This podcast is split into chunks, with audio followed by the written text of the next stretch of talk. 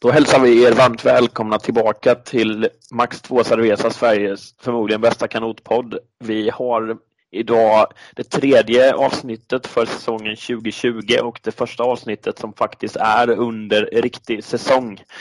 Och förutom mig då så har jag med mig Jesper och även våran mycket heta gäst här, Daniel Hallmén. Tackar. Kul att vara här. Det har du väntat länge på, förstår vi. Ja, verkligen. Ja, men det är kul att sitta här igen. Vi har väl fått lite kommentarer sen sist att det har varit ett långt uppehåll. Men det har ju blivit lite naturligt så när det inte funnits så mycket tävlingar att prata kring.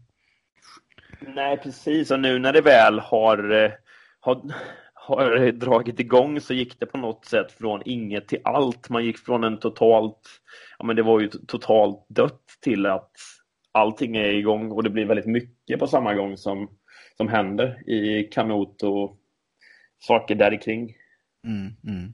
Jag tänker vi kan börja med vi som kanske inte är lika involverade i kanoten just nu som Danny är. Vad vi har hunnit med att göra under coronauppehållet. Vad har du hittat på för något, Fabbe? Under våren och sommaren? Men jag har ju hunnit flytta från Linköping ner till Jönköping och varit där under våren och sommaren. Då har jag hunnit med att paddla massa under sommaren. Det blev ganska spontant egentligen. Nästan så att i och med corona-upplägget där väldigt mycket hamnade på distans så fick jag helt plötsligt tid till något annat. Och han tränade väldigt mycket mer. Jag har även hunnit åka på lite semester i sommar. Och tack vare den här träningen jag tillryggalade under våren och sommaren så blev ju även ett SM då. För att runda av en ganska trevlig sommar innan jag nu har tagit mig upp till Linköping igen för att köra lite plugg under hösten. Välkommen. Cool. Tack. Till Linköping alltså. Du sitter också i samma stad? Ja, i Berg då, men det är ju en mil utanför. Just det. Vi kan ju döpa om dagens avsnitt i Östgötapodden eller något istället. Ja, precis. Jag behöver inte gå in på så mycket vad jag har gjort, för jag lever ju ett väldigt icke-intressant liv utifrån kanotperspektiv numera i alla fall, men det har varit mycket jobb och inte så mycket annat spännande. Men Danny ska väl få berätta lite vad som har hänt i hans liv senaste tiden, för det är ju kul att höra ur kanotperspektiv. Du som är mitt i hetluften, hur har corona påverkat? I våras var det väl kalabalik liksom. Jag jobbar ju på kanotgymnasiet och så är jag förbundskapten, så då har det varit mycket med det. Sen var det väl ganska skönt med maratonlandslaget. Det blev ju ett break ganska tidigt. Det inte blev så mycket. Så vi har ju sysslat med så här helgläger en gång i månaden ungefär. Så där har det ju varit lite. Och sen när sommaren tog vid så skulle väl jag säga att jag hade min första semester någonsin. Sen man gick på högstadiet liksom och hade sommarlov. För jag hade en jobbvecka där jag hade ett landslagsläger för maraton. Annars har jag inte haft någonting. Och annars har det ju varit kanottävlingar och landslagsuppdrag och lite sånt där hela tiden. Så att... Hur kändes det då? Var det att du satt och bara väntade på att göra saker? Eller kunde du luta dig tillbaka? Nej, jag kunde faktiskt luta mig tillbaka. Det gick ganska snabbt alltså. Ja. Sen jag blir ju jävligt lat när jag inte har något att göra. Så att jag har truckat rätt mycket Netflix under sommaren. Just det. Ja, för det var följdfrågan jag skulle ställa. Vad gör Danny Hallmén när han inte tänker kanota? Men det är serier som gäller då? Alltså. Ja, alltså jag gillar ju att träna och sådär. Men jag är ju väldigt så här perioder upp och ner. Men det som alltid består är ju serier och filmer och sånt där som jag diggar väldigt mycket. Just det. Ja, kör du Fabbe. Ja, men jag tänkte du kan ju förutom träning och serier, ska vi köra en liten presentation där helt och hållet? Ja, det kan väl vara bra. Vi nästan spolade förbi det här nu. Men han vi har med oss här idag är i alla fall Danny Hallmén. Han ska få presentera sig lite närmare vad han själv tycker. Men från vårt perspektiv så är det ju en kanotprofil som har varit med länge, både som aktiv och tränare. Syns och hörs en hel del kring sporten. idag både KG-tränare och maratonlandslagskapten och grundare av Team Bohus bergsprängning, va? Ja, rätt. Rätt. Som du sa där, Jeppe, Danny har ju varit både aktiv och tränare, men jag skulle nog faktiskt se Danny främst som någon form av innovatör. Mm. Även om tränare och aktiv varit väldigt mycket då. Ja, vad kul. Ja. Jag såg mig ett tag som, vad fan hette det? Det finns några ord för när man både har fast tjänst och är liksom så här frilansare eller egenföretagare. Vad fan heter det? Jag kommer inte ihåg. Hybrid. Ja, det var något annat i alla fall. Men ja, det var kul. Innovatör. Mm. Och, om du själv får beskriva dig och du kring kanot då. Vem är Daniel Hallmén då? Jag är ju en före detta elitsatsande kanotist som gick in och all in på kanot liksom ganska länge. Det var liksom mitt allt fram till jag var 25 kanske. Och sen lite innan där så kom väl tränarspåret genom att jag började plugga och sådär. Och sen kom man in på tränarspåret och väntade på att få börja jobba på kanotgymnasiet egentligen. Och sen kom maratonlandslaget. Det blev en öppning där, så körde jag där och jobbat lite med sprint och så vidare. Jag vet inte, man börjar ju bli en jävla gubbe nu. Jag fyllde ju 35 igår här. Och när jag var aktiv, liksom när man blev första år senior, då var det ju några personer som var på tävlingsplatsen varje gång. Och man bara, vilka fan. Vad fan är det där för idioter liksom, som håller på? De är ju gamla gubbar liksom. Mm. Men sen visar det ju sig liksom, efter ett par år där, ja, men de var väl typ 30 liksom. Och nu är man den där gamla gubben som håller på att trucka på liksom. Ja. Jag älskar ju att tävla, så jag har ju liksom aldrig, jag slutar ju elitsatsa, men jag har ju aldrig slutat att tävla. Så att, jag tycker det är väldigt roligt att åka på tävlingar. Ja, det tycker jag allmänt är mycket cred till de som gör, som fortsätter hålla igång tävlandet. Även om man kanske inte tränar för egen elitsatsning. För det kan jag tycka själv har varit väldigt svårt när man har trappat ner och på egna träningen att motivera sig till att tävla ändå. Men jag har väl alltid sett tävling som träning nästan. Att det är det som får mig. Om det inte hade funnits tävlingar, då hade nog inte jag tränat, tror jag inte. Mm. Så ja, det är en stor motivationsfaktor för mig. Så. Mm, mm. Sen är man väl liksom allmänt så har man väl hittat på lite grejer i Kanot-Sverige liksom. För jag tycker det är kul med utveckling och göra lite nya grejer. Och... Mm. Ja, det känns ju som att ofta man har stött på dig i din karriär, så du har gjort mycket olika grejer. Det har varit olika satsningar både som aktiv och som coach egentligen ju. Ja, verkligen. Men är det någonting du har drivits av hela tiden att göra så, eller är det någonting du känner kanske har hämmat dig ibland att liksom komma fram och bli riktigt bra på en grej eller vad? Ja, alltså back in the days, det kanske vi kommer till senare, men jag hade ju en så här kanotblogg hade jag ganska tidigt. Christian Svanqvist hade den första och jag hade den andra typ. Mm. Jag vet ju där när jag, alltså det var ju egentligen när jag var på väg att sluta, men då hade jag ju till och med en omröstning om vad det var jag skulle satsa på.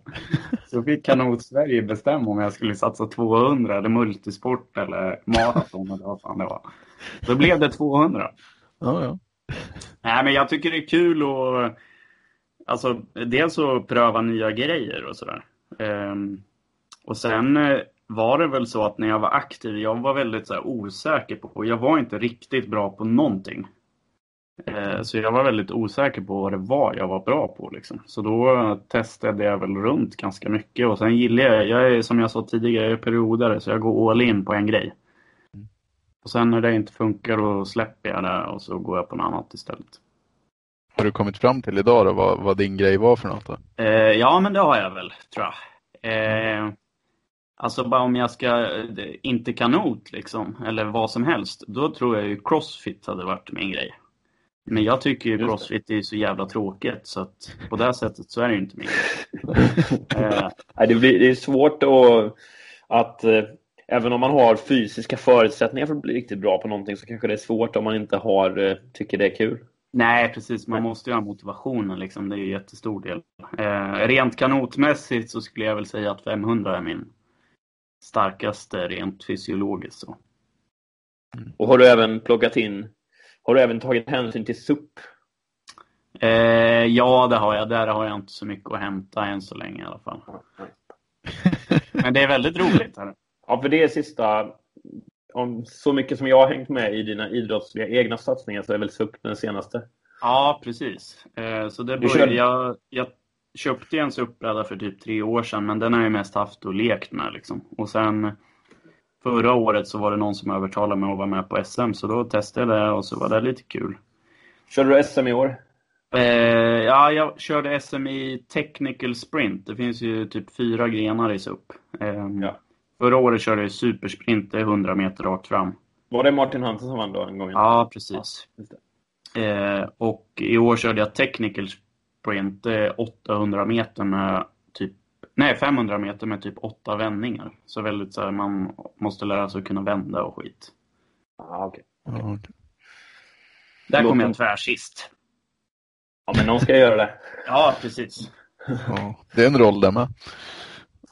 Men fast det där måste ju vara svårt att vända med en SUP-bräda. Ja, inte. Det är skitsvårt. Och det var ju så här, jag började ju först träna på det veckan innan. Och då hade jag bara tränat på att svänga höger.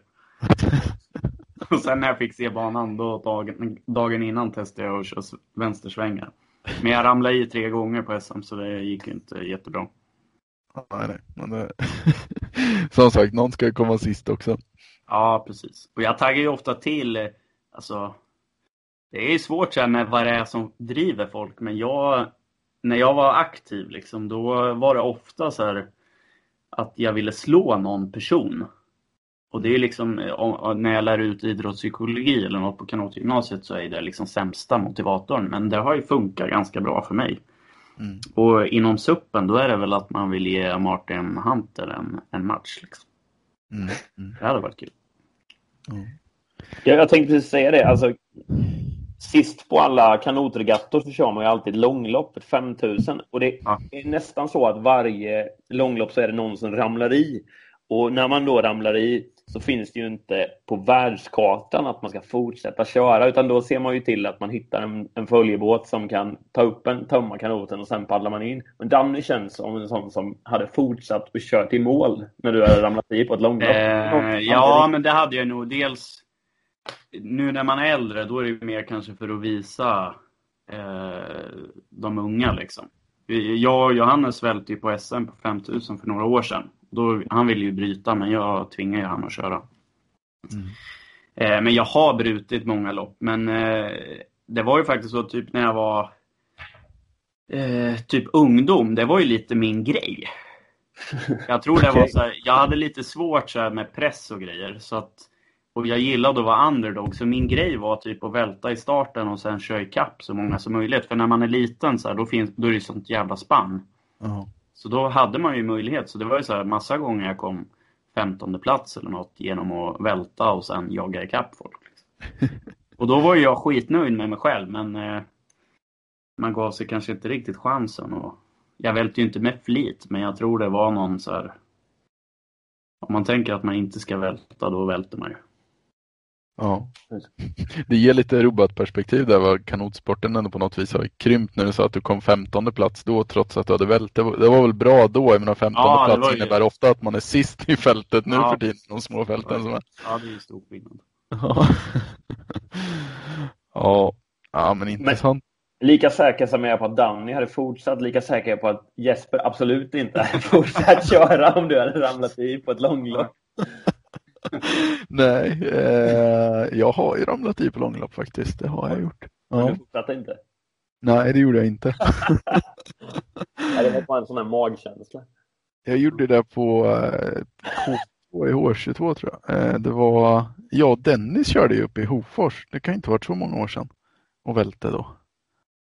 Ja, det är ett sidospår. Men vi fortsatte inte i alla fall, vad jag minns.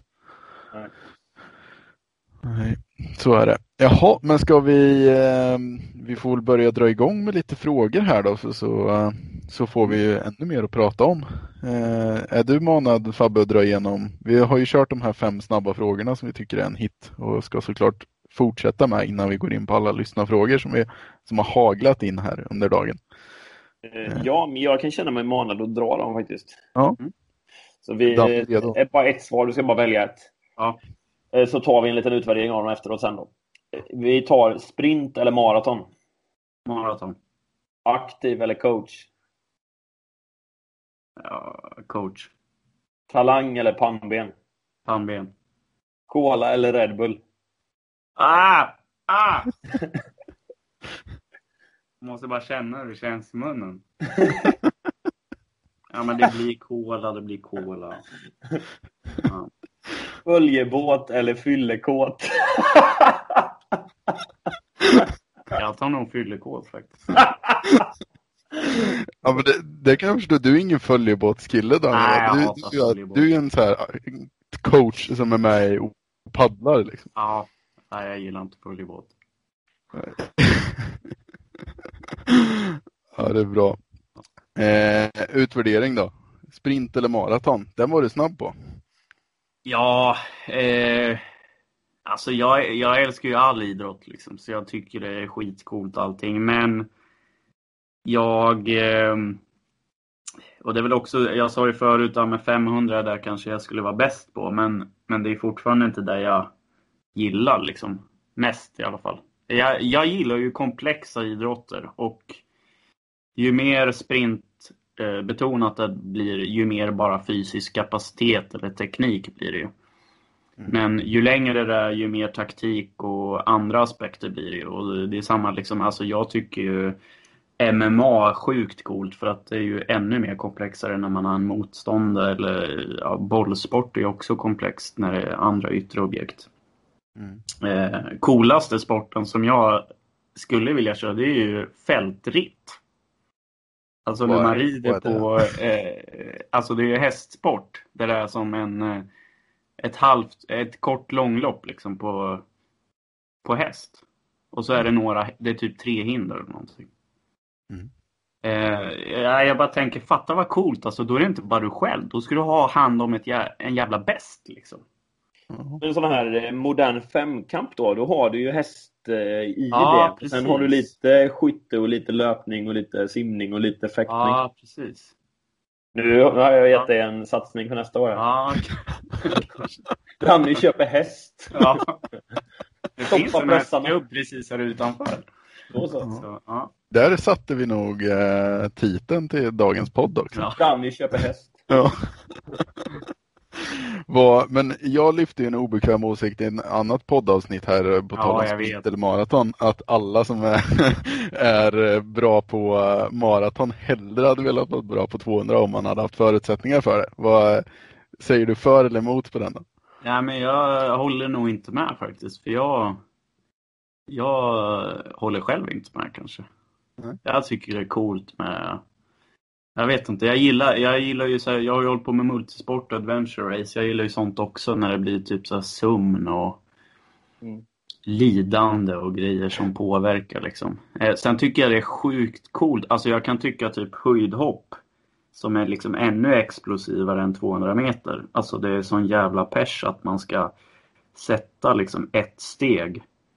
Och man vet, ja men Stefan Holm liksom när han tog OS-guld att... om han inte sätter det här nu, då har han ingen chans på guldet liksom. Det är så sjukt imponerande att det är så stor press liksom, att man måste... För på ett maraton kan du göra massa misstag liksom. Det kan du inte göra på 200 meter till exempel. Så jag tycker det är sjukt coolt, men personligen gillar jag de andra delarna mer. Mm. Det där ger ju på något sätt lite perspektiv. Vid 200 meter i kanot är ju den absolut explosivaste grejen då. Fast jämfört med typ hoppa ett höjdhopp så är det ju rena uthållighetssträckan. Ja, så är det ju. Liksom att ett 2 timmars kanotmaraton är ju fruktansvärt långt för oss. Men när du börjar snacka multisport och man ska lägga in sömn och grejer, då är det ju rena sprinten. Ja, så är det. Ja, det är häftigt. Om vi ska spåra in på höjdhopp kanske inte är fokus, men det är en häftig sport alltså det, men det är så lätt också när man kollar på tvn och bara alltså, då bara följer man det, men om man faktiskt kollar i verkligheten att få en, ta som Stefan Holm, han kan ju inte vara längre än 1,80 typ och få hela sin kropp över 2,5 meters höjd, det är ju helt sinnessjukt egentligen. Ja, magkänslan är att jag är den sämsta höjdhopparen av oss. Vad har ni för pers i höjdhopp? Alltså jag var så fruktansvärt dålig på höjdhopp i skolan. Mm. Sen vet jag att typ sen när man var ja men när man var 23 så här, någon gång och var i någon löparhall, så slog man ju sitt pers från skolan där man ändå höll på och gjorde massa jävla höjdhopp.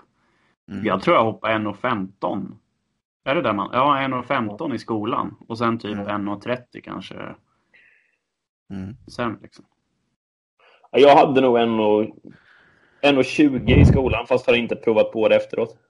Ja. Jag har nog faktiskt knäckt 1,40 i skolan. Men jag har nog inte heller hoppat höjdhopp sen. Ja, kanske första året på högstadiet eller mellanstadiet pratar vi. Jag tycker det är många sporter som man har blivit bättre på fast man inte... Ja men det var någon gång jag körde brännboll när jag var 25 liksom. Då var man så jävla mycket bättre att träffa bollen än när man var 17 och gick i gymnasiet och spelade där hela tiden liksom. Men det måste ju hänga ihop med att man hjärnan växer ikapp sin egen kropp lite, att man får bättre koordination och motorik. Ja, och så tänker jag som aktiv liksom elit, man lär sig i kroppen på något sätt och andra grejen liksom. Ja. Nej, men det upplever jag lite grann att även under perioder när man paddlar väldigt lite, eller kanske i synnerhet då när man paddlar lite, att man kan göra ändå ganska stora teknikförbättringar från ingenstans. Ja, ibland är man ju som bäst när man inte har kört så jädra mycket. Så länge man ändå har någon form av grundträning i ryggen så det går ju att nöta ut sig också liksom, så man blir sämre. Så är det ju. Ja, men om vi hoppar vidare på nästa då. Vad hade vi? Aktiv eller coach? Du sa coach. Ja, jag tvekade lite där. Det är jävligt kul att vara aktiv. Saknar elitsatsandet så. Men jag är ju nog bäst på coacha tror jag. Så att det är det som jag kör. Det är jävligt kul att se folk utvecklas. Hur tidigt började du coacha? Var det på klubbnivå i Örebro eller hur? Ja. Jag tror jag började 2007 kanske. 2008 eller något sånt där. Jag var klubb i typ 4 år och sen var ju sen var jag 1 år på kanotgymnasiet när Henke gjorde sin comeback för OS-satsning där 2012. Just det. Ja. Känner du att har du liksom ditt drömtränarjobb för tillfället? Eller är det något du känner finns mer att hämta? Eller något annat du hellre siktar mot? Jag ser inget just nu sådär. Sen tycker jag att... Alltså jag skulle jättegärna jobba med någon annan idrott någon gång. Men det är inte så att alltså, om man ska titta lön eller liksom så här... Då hade det ju varit liksom att jobba inom sprint. Men just nu lockar inte det jättemycket. Sådär. Då är det mer i sånt fall att jobba med en annan uthållighetsidrott eller något sånt där. Hade varit coolt. Den där frågan kommer vi nog djupdyka vidare i här senare kan jag tänka mig. Nästa fråga var ju talang eller pannben. Min bästa polare... som heter Crazy Motherfucker i min mobil. Han, jag brukar lägga ut lite memes från han. Han hade ju sagt att jag är talang. Men jag skulle säga pannben. Som aktiv så låg jag ju liksom... Jag var alltid underdog skulle jag säga. Och jag gillade det också. Sen är alltså man har ju talang i vissa grejer. Det är där folk glömmer ju bort liksom att motivation kan vara en... Alltså om man är jävligt driven, då är det en talang i där liksom. Sen tror jag folk misstar ibland. Alltså ibland då typ så här, som jag är hyfsat stark och ganska lätt för det i gymmet. Och ibland kan man ju till och med på kanotgymnasiet, då kan man ju ibland skämmas att det går så jävla snabbt liksom. Om jag inte gymmar på 6 månader och sen går man in i gymmet i 4 veckor, så slår man alla på KG liksom. Mm. Men det, jag har ju lätt för det, men samtidigt så är, jag tror att det stora är att man har gjort jobbet någon gång. Att den grunden att, ligger kvar. Ja, så att det sitter kvar liksom. Alltså jag är ju inte, nu tar jag ju liksom alltid över 100 i bänkpress oavsett om jag inte tränar på ett år. Mm. Men det var ju en gång i tiden jag inte gjorde det liksom. Nej. Precis. Om vi lägger det ur ett coachperspektiv då, hade du helst haft att göra med ett pannben eller ett talang? Vad är roligast att förvalta liksom? Pannben. Mm. Ja, alla dagar i veckan. Jag gillar ju gärna att jobba med folk som kanske inte har allt gratis liksom. Mm. Och om man gör frågan ännu lite mer komplex, vad är en talang om vi vinklar det mot kanot? Ja, herregud.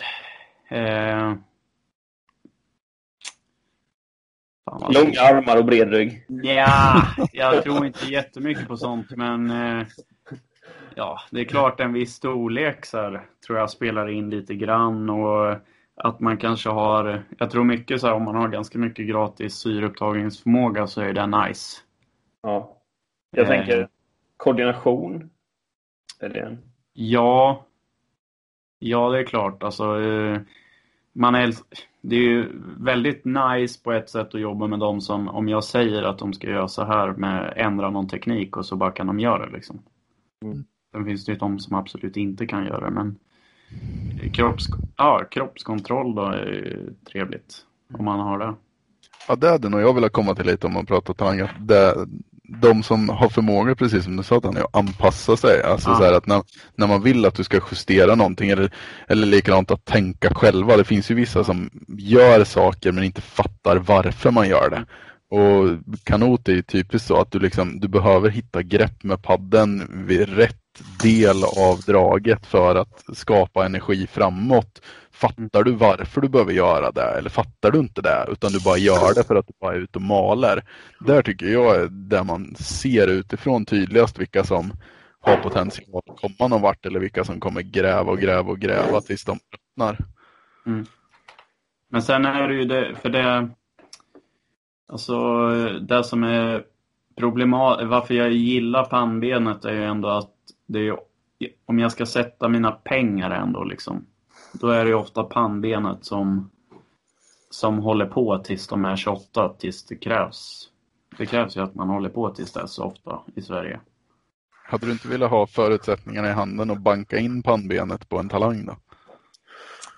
Jag tycker nästan det är svårare, tror jag. Ja.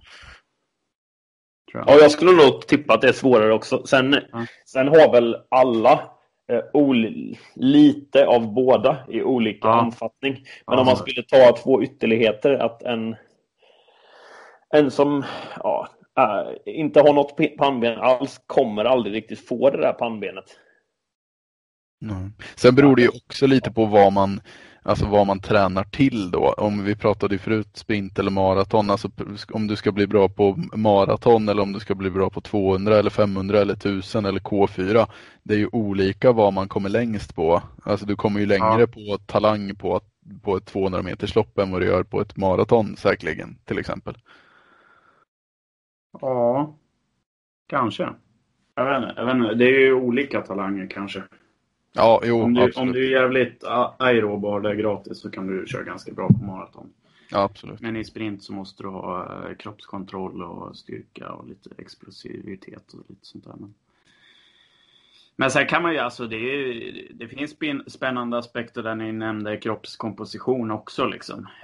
Men det är jävligt jobbigt som coach, för jag har liksom jag tycker sånt är jobbigt när man inte vet liksom. Och så känns det som att ingen vet någonting. Vad är bra liksom? Ja, det enda jag vet är att jag tycker själv att det är svårt med de som har korta armar. Ja.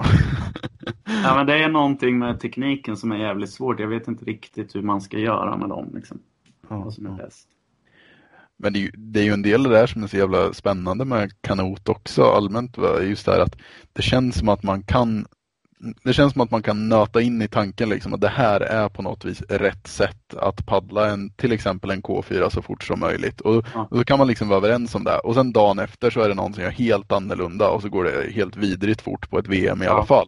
Alltså så här, man kan tycka att man verkligen vet vad som gäller och sen bevisar någon motsatsen varenda jädra gång.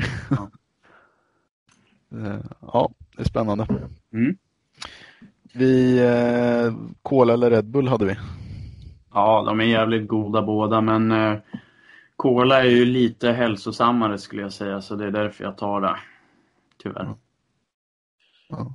Men om jag skulle, just nu var jag mer sugen på en Red Bull, men därför är det sent bara. Ja. Och sista frågan vet jag inte om vi behövde följa upp så himla mycket. Men du var inget fan av följebåt i alla fall? Nej, alltså jag vet inte, nu är det bra. Nu på kanotgymnasiet har vi skaffat en ny följebåt. Den gillar jag ju. En katamaran. Mm. Men annars så tycker jag att det är ett ganska klumpigt verktyg. Och ja, jag vet inte, ibland. Det beror lite på vilken grupp man har och sådär. Men om man har yngre så blir det ofta att man bara hamnar som en slags räddningsbåt. Mm. Ja, alltså det vet jag själv när jag har coachat. Jag upplevde ju att paddla är nästan det bästa. För då är man lite på samma villkor. Man kan, är det pissigt väder så kan man, då gör man ju samma sak som de gör. Då är det ju inte så här att man, det blir lite lättare att vara ett gott föredöme om man gör precis samma sak. Ja. Nej, men jag tycker det, och följebåt är svårt att kommunicera och man sabbar för de aktiva med vågor och massa sådana här grejer. Jag tycker det är nice att paddla. Sen är det ju såklart, som för mig är det ju svårt om de aktiva är för bra liksom. Då är det svårt att paddla med liksom. Mm. På KG-nivå då, vad känner du mest bekväm i då? Försöker du vara på vattnet så mycket som möjligt eller tycker du det är skönt att komma upp i båten för att du får ett annat perspektiv liksom? Nej, då gillar jag helst att vara på vattnet faktiskt. Sen har jag ju fått input att det är ungefär 50-50 av eleverna. 50% tycker att jag ska vara på vattnet och 50% tycker att jag ska vara i båten. Mm. Så att om jag är för mycket på vattnet då får jag nästan lite så här skuldkänslor. Så att jag brukar variera ganska mycket. Mm, mm. Ja, men det är väl vettigt för det finns väl plus på båda sakerna. Precis. Gött! Vad, Fabbe, ska du välja i högen av lyssnarfrågor? Ska vi välja ut de bästa här och så spånar vi vidare från det? Jag tycker vi kan börja från början då. Och så ser vi vilka vi är sugna på efterhand. Ja, vi börjar med en riktig kioskvältare direkt. Ja, ska jag ta den? Kör. Vad är det sämsta med kanotförbundet?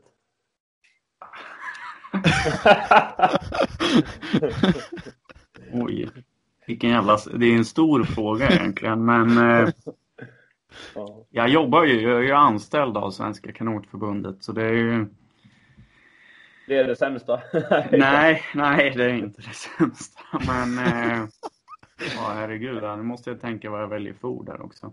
Du vet, så fort man blev anställd av Kanotförbundet då, eller när man var aktiv då svor man ju att man aldrig skulle bli korrupt liksom. Men när man är inne i smeten då kommer det där smygande.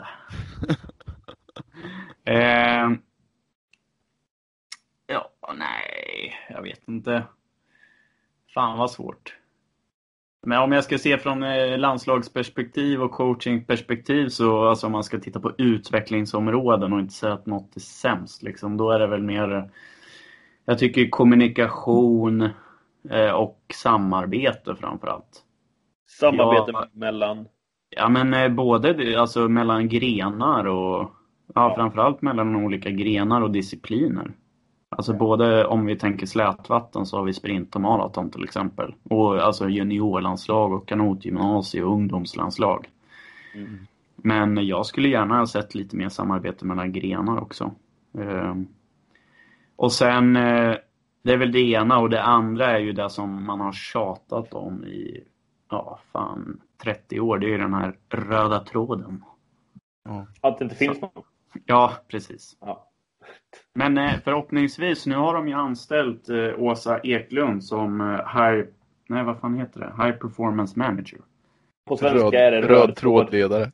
Ja, precis. Så att förhoppningsvis är det på gång. Ja. Ja. Men är inte det på sätt och vis redan gjort, om jag inte missminner mig, av Åsa i form av den här gamla...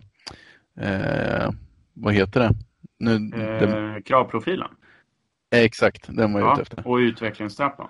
Jo, precis. Alltså där har de gjort en grund till den, skulle jag säga. Problemet var väl att... folk inte använder den liksom. Mm. Det är väl att, och det är väl antingen så är det ju klubbarna eller förbundet som misslyckades och liksom få ut den. Sen nu är det ju snarare, nu är det ju ett nytt dokument som heter elitidrottsutvecklingsplanen, tror jag. Okej. Okay. Som den här röda tråden ska baseras på liksom. Mm. Det är ju riktigt svårt sånt här då, för jag menar, även om någon sätter en röd tråd så då kommer ju alltid finnas någon som tycker att man ska göra annorlunda och då kör sig till race ändå. Ja. Men vi kan, ja, om man ska ta med grejer är väl typ, vi är ju sämst på sponsorer till exempel. Alltså där är vi ju sämst. Mm. Ja. Alltså vi är ju dåliga på att sälja liksom överlag, skulle jag säga. Vi är ju lite för mycket en ideell sport liksom. Det är jättevackert att vara där. Men vi kommer inte få någon cash om vi är där. Alltså det finns ju mängder med sporter som har blomstrat upp liksom senaste åren. Det har ju liksom varit en boom sista 15 åren med triathlon och simning och cykling och allting. Och vi har ju liksom inte lyckats ta tillvara på det. Nej. Det känns ju som att både cykelsporten och triathlonsporten är ju nästan som att de har lockat för att de är sporter som kostar mycket pengar. Ja, precis. Jag tror inte de hade varit lika intressanta om de inte var dyra. Nej, så är det. Men jag inbillar mig i alla fall att man oftare och oftare ser kanotbågar på tak på bilar ute på E4 och det är havskajaker åt ena och andra hållet. Men det är ju sällan som folk gör det där anknutet till kanotklubbar och förbundets verksamhet. Ja, så är det ju. Alltså kanot är ju jättestort. Det är bara att kanot är friluftsliv liksom. Mm. Det är inte en idrott, alltså i allmänheten så är inte den idrott, det är friluftsliv. Medans alltså orientering och cykel och löpning och triathlon, det är ju sporter liksom. Och det är väl där vi har misslyckats på att få in. Vi ser ju liksom inga vuxengrupper som paddlar kajak eller så. Det finns ju på vissa håll, men det finns ju inte i omsättningen som de andra idrotterna har. Nej. Och det är ju där cashen finns. Vuxna. Ja, det är väl det som är ett stort problem med återväxten. Men jag menar, om inte föräldrar är aktiva på kanotklubbar så blir ju inte ungdomarna där i så stor utsträckning heller. Så är det. Ja, men bra. Bra svar ändå på frågan, för att göra en väldigt stor fråga lite kort. Ja. Den här är ju också kul, vi fortsätter uppifrån då. Vilken satsning som tränare, aktiv eller innovatör är du mest nöjd med?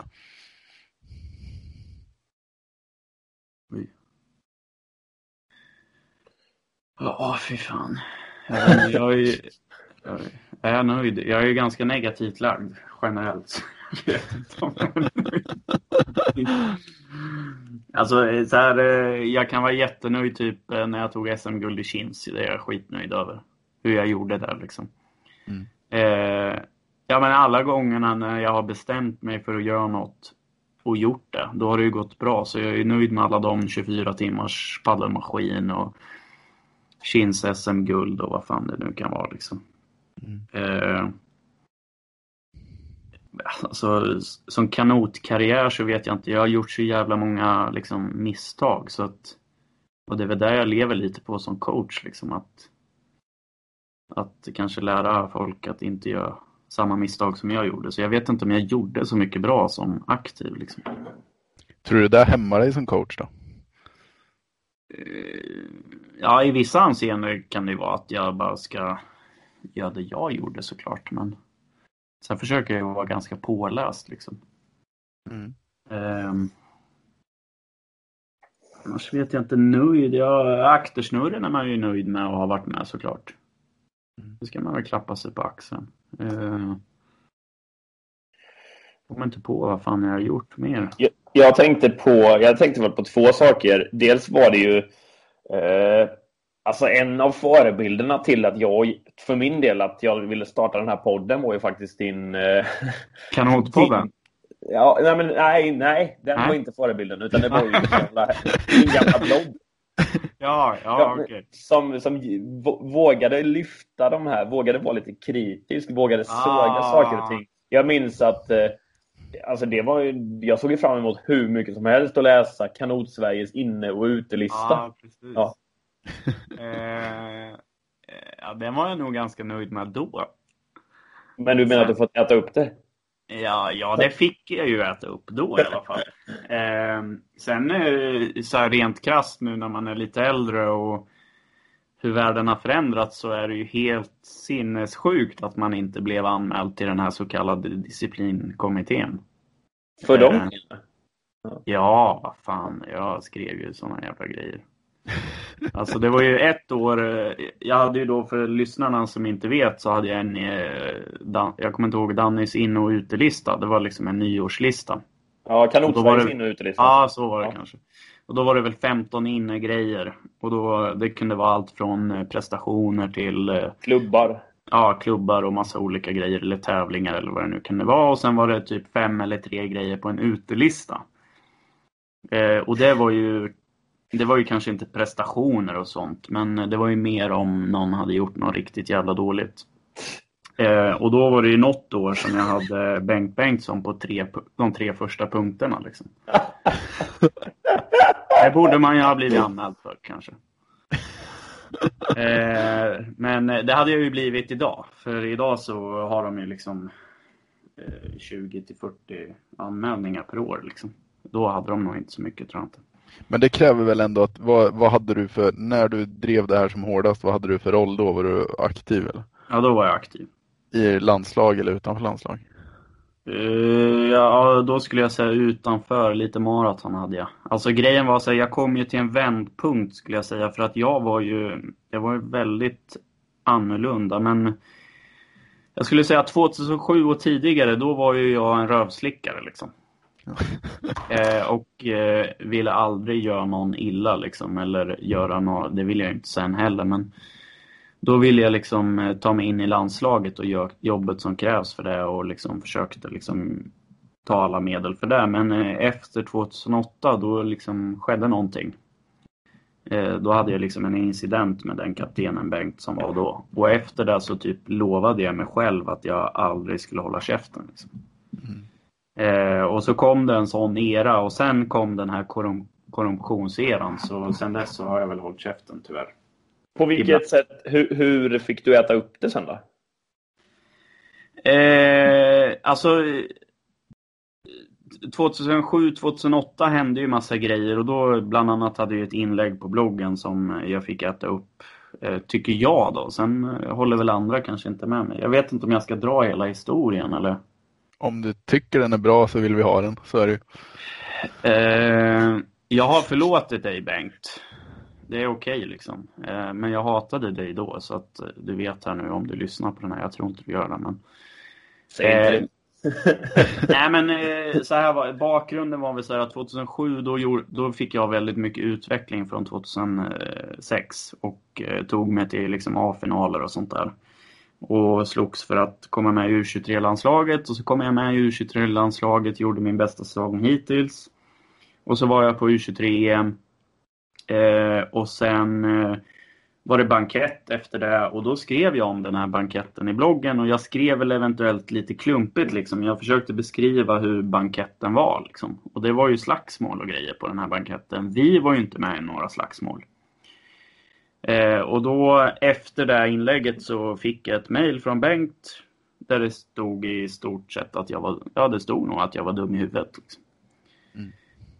Och hur fan helvete tänker du? Och det var liksom, vi kommer tappa alla sponsorer som de hade inga sponsorer, men han skrev det. Så det blev världens tumult. Och då för mig som var så här väldigt att jag ville vara alla till lags, alltså jag blev ju... Alltså jag var så jävla nervös och liksom så här, fan har jag gjort liksom. Men då fick jag vet inte vad grejen var, men jag fick liksom någon grej att jag inte ville censurera mig själv.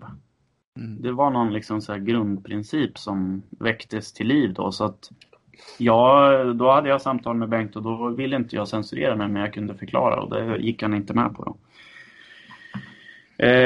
Men sen hade han samtal med mig och det var liksom okej. Men sen på hösten då skulle de ta ut utvecklingslandslaget och jag ansåg att jag hade en självklar plats, men då blev jag inte uttagen. Så på det sättet tyckte jag att jag fick äta upp det. Mm. Sen fortsatte det efter det. Jag var med på alla utvecklingslandslagsläger och betalade själv. Och sen i Sevilla 2008 så blev jag sjuk på det lägret. Och då frågade jag, kan jag få några extra rum liksom, så att jag inte smittar dem? Kan jag få ett eget rum så att jag inte smittar de andra liksom? Jag tänkte bara på dem. Mm. Och sen skulle Bengt åka hem sista dagen eller någonstans. Vi skulle vara kvar några dagar till. Och då kommer han förbi och bara, men du får betala det där rummet sen när du åker. Och då jag blev så jävla chockad då liksom. Och då gjorde jag det jag är minst stolt över hela. Jag gick ner på knä och bad han och att jag inte skulle få betala det där rummet. Mm. Och sen är det lite bakgrund att jag hade liksom skadat mig på vintern och liksom strulat till med skolan och tränat ännu mer, fokuserat på träning för att jag skulle komma tillbaka. Förlorade jag mitt CSN-stöd så fick jag flytta hem. Jag var liksom bankrutt och grejer och så kom det där också. Det var liksom 10 000 något som jag skulle betala extra. Mm. Så efter det så hatade jag det Bengt och då kom han med på utelistan.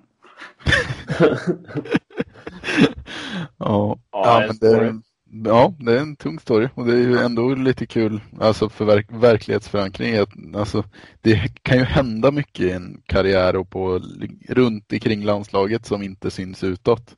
Ja, verkligen. Kul att få lite sån här inside med, tror jag, för många som lyssnar på det här som aldrig är inne i hetluften bland det där egentligen, men vill åt och höra av det, och det är kanske därför också man lyssnar på våran podd. Mm. Vi hade ju lite kul, vi nämnde ju lite kort där om din podd, där har vi inte pratat någonting om än. Den ligger helt på is nu, eller? Ja. Den är lite utkonkurrerad, va? Ja, men det var ju Sveriges första kanotpodd, det är Nordens första skulle jag säga. Nu finns det ju fan podd i Norge och Danmark och... Men vi får väl ändå ta åt oss äran av och gjort det till en grej på riktigt, känns det som.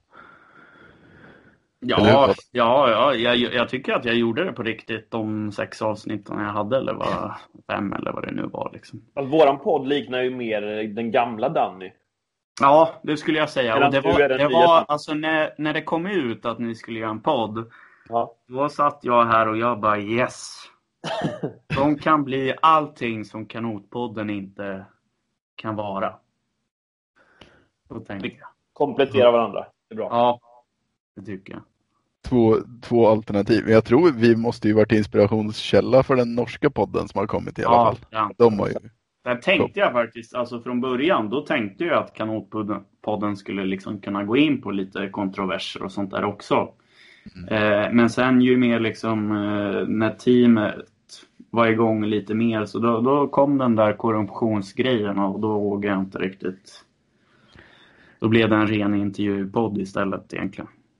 Har det varit svårt i din karriär? Du har ändå suttit på många stolar. Alltså just den här kombinationen av att vilja vara den som säger vad man tycker och vara ärlig, men ändå sitta på en stol just i förbundet där man kanske måste vara, vad ska man säga, vara mer försiktig i alla fall. Sen ska man väl vara ärlig även på den stolen. Men du förstår vad jag menar. Ja, men det kan du väl vara ibland kanske. Jag vet inte vad jag ska säga där. Jo, men det kan det väl vara, kanske. Sen försöker jag ändå låta, liksom, när jag lämnar sprintlandslaget så jag lämnar det åt dem, liksom, tycker jag. Sådana grejer. Mm. Ja.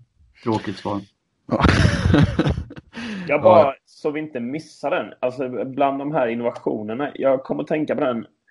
det är nog av de som paddlar idag är det inte så många som minns den, men den här tippningsprogrammet. Ja, förbundskapten. Förbundskapten hette det. Ja, precis. Kan du bara säga någonting om det? Jo, men det var... Jag vet inte vilka riktigt... Om det är typ 2005-2007 gissar jag. Jag tror det kördes i 3 år. Mm.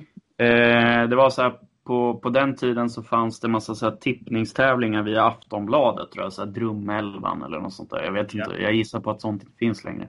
Jo, men det är det. I samband med mästerskap är det det. Ja, men då gick det ut på att man liksom hade en summa låtsas pengar, typ 1 miljon, och så köpte man spelare till sin Drumälva. Och sen beroende på hur de presterade så fick de poäng och så kunde man vinna den här låtsasligan då. Mm. Så då gjorde jag en egen sån. För det var liksom alltid snack, det är säkert fortfarande, att det hade varit så coolt att tippa och satsa pengar på. Ja, jag såg att nu på norska mästerskapen så kunde man faktiskt tippa. För, ja, okay. De hade så här head-to-head, att man kunde tippa en kanotist mot en annan kanotist. Ja. Vem som skulle vinna, och så var det ett odds på att den ena vann och ett annat odds på att den andra vann. Bara sådana där saker hade varit, det tycker jag hade varit kul. Nej, men så då startade jag den där i något sånt syfte. Och sen fick jag lite sponsorer och sådär, så man vann väl en paddel eller något om man vann. Och det var väl så kul. Jag vet inte om det var första året, men då vann ju Anders Karlsson, som var förbundskapten för juniorerna. Så det var lite kul. Per Fredin vann ett år också, vet jag. Hur mycket jobb var det med att göra det där? Ja, det var mycket. Det var massa jävla hålla på och räkna och på varenda tävling liksom. Det fanns ju liksom inget bra system då för ranking som jag bara kunde ta rakt av. Så jag hade ett eget poängsystem och så satt man med det där. Och på den tiden var det ju mycket fler svenska tävlingar än vad det är idag. Nu känns det som att det är 2 på våren och 1 på hösten. Mm. Då var det ju liksom 5. Ett tag var det 5 tävlingar på våren och sen 2 på hösten och så. Men det var väldigt roligt. Men jag slutade för att det var för mycket jobb. Ja. Men den måste du ändå känna dig lite... Ja, det var ju coolt. Ja. Jag var jättenära att få till alltså riktig tipping med BetSafe på Marathon SM 2011 som jag arrangerade i Örebro. Okej. Okay. Då hade jag ett muntligt avtal, men de hoppade av i sista sekunden. Okej. Okay. Det där skulle man ju få till någon typ av live betting på. Aktersnurren hade ju varit häftigt annars. Ja. Jävligt svårt väldigt att sätta svårt oddsen. Ja, fruktansvärt. Hur fan ska man räkna på det? Ja. Jag brukar spela lite på OS och VM och sådär. Ja. Det är alltid kul, men jag förlorar alltid nästan. Ja, jag kommer ihåg när det gick att spela på OS i Rio. Ja. Och då vet jag att alltså, var man insatt i paddling som såg när tyskarna vad de skulle köra K4 med, då borde man gått in med allt man ägde när man såg de oddsen. När det var 3 gånger pengarna, och de vann med 3,5 sekund. Men det var samma för mig. Jag vet att jag skrev i en summa på den här, vad det nu var, Unibet. Och det var många nollor jag skrev i. Fast när jag väl skulle klicka i det så backade jag. Så det blev inget. Det är många gånger jag har satsat på. Jag brukar alltid satsa på de som är liksom säkra korten. Sen brukar jag ofta lägga på K1 främst. Men på OS så min känsla är att det ofta inte är de säkra korten som vinner ibland. Nej, så att, det är många gånger man har gått back där, tyvärr. Så är det väl, men det som Fabbe nämnde, den tyska K4 får väl bli. Det var liksom, det gick inte att sätta ett undantag där. De var så jävla överlägsna så. Ja, sidospår. Ja. Vi hoppas på, i alla fall på lite betting i kanotsporten i framtiden. Ja. Kan vi väl summera det så. Verkligen. Verkligen. Vad ska vi dra vidare med i listan här, Fabbe? Välj en bra fråga. Hur viktigt är det med egna tidigare resultat som tränare? Alltså, jag tror att man menar är viktigt. Ja. Jag har varit aktiv liksom och presterat. Jag går elittränarutbildningen tillsammans med Sofia Paldanius nu, och då läste vi lite så här ledarskap och coaching i början. Och jag föll lite för en De har gjort någon stor studie om liksom hur coachen ska vara för optimal prestation. Och då kom man fram till att i ung ålder, liksom 13 till 15 eller något sånt där, då behövs det en ledare som är väldigt närvarande. Mm. Som mer liksom visar väldigt mycket engagemang och är där och stöttar och så vidare. Det är det optimala då. Och sen när man är typ 15 till 20 då, eller 15 till 23 kanske i kanotsporten, då behöver man en specialist eller en expert. Mm. Någon som är väldigt duktig, liksom fystränare, teknisk tränare och så vidare. Och sen när man väl har tagit steget till liksom subelit eller elit, alltså då pratar vi världselit här. Då, det som rekommenderas bäst då, det är ju någon som har upplevt typ ett OS liksom. Någon som är gammal aktiv tränare. Någon som mer förstår sig på själva situationen, ja, snarare då, än träningen. Precis, liksom, vad är det som gäller när man kommer till ett OS liksom. Och jag tycker den har passat in ganska bra på när jag sett aktiva, när jag jobbade lite i sprintlandslaget och sådär, vad som passade liksom. Ja. Så att jag tror ganska mycket på den faktiskt. När man väl har blivit väldigt bra, att det kan vara bra att ha någon mer som har stora resultat liksom. Så du tror att förbundet har en rätt satsning nu när Oskarsson och Sofia då? Ja, tror jag. Om man använder de kompetenserna rätt då. Och då handlar det kanske om att de inte ska jobba med de som är unga och lovande, utan de som är mer stabilt upp liksom. Sen gillar jag liksom själva, alltså det är en del i min coachingfilosofi att jag vill alltså när vi tänker kanotgymnasiet och sånt, att jag vill inspirera unga. Det är ofta en motivator till de här grejerna jag hittar på med en massa olika idiot och hit liksom. För att visa att det går liksom, eller vad det nu kan vara. Ja, men ett riktigt bra svar tycker jag ändå. Alltså just där som sagt att om man ska summera svaret lite, så är ju svaret ja eller nej beroende på vilken målgrupp man ska träna egentligen. Och så tror jag ju det är bra liksom att på ett sätt tror jag, alltså om man är coach, man känner ofta att det tar några år innan man känner den aktiva liksom. Men sen tror jag att det är bra att byta och sådär när man har hållit på ganska länge liksom. Precis som att man kanske byter miljöombyte på läger eller vad det nu kan vara liksom. När du själv var aktiv då, vilken typ av tränare uppskattar du mest? Och är det någonting du har tagit med dig liksom in i tränarkarriären, att det där saknade jag som aktiv, eller det där uppskattar jag som aktiv? Ja, alltså det är väl, det känns nästan som jag har tagit med mer negativa grejer och sen försökt att det är det jag ska vara bra på liksom. Men alltså jag hatade coacher som inte kommunicerade liksom. Jag tycker det är jätteviktigt liksom, att man kommer ut i rätt tid med grejer. Och jag var ju ofta en sån som hängde liksom på kanot.com. Jag förstår ju inte, jag har lite svårt att förstå dagens ungdomar. Det är väldigt annorlunda tid liksom, men de flesta vet ju inte vart de ska hitta informationen eller eftersöker inte information. Men jag var en sån som väldigt aktivt liksom letade och väntade på när uttagningarna skulle komma liksom. Om de inte kommer när de ska, då skapar det stress liksom. Annars så, alltså jag har inte haft så mycket. Jag har ju liksom mer, jag har inte riktigt haft någon coach under min aktiva karriär själv så riktigt. Så jag vet inte. Där kan vi nästan leda in den på en annan fråga. Vem är den bästa ledaren eller tränaren du har haft?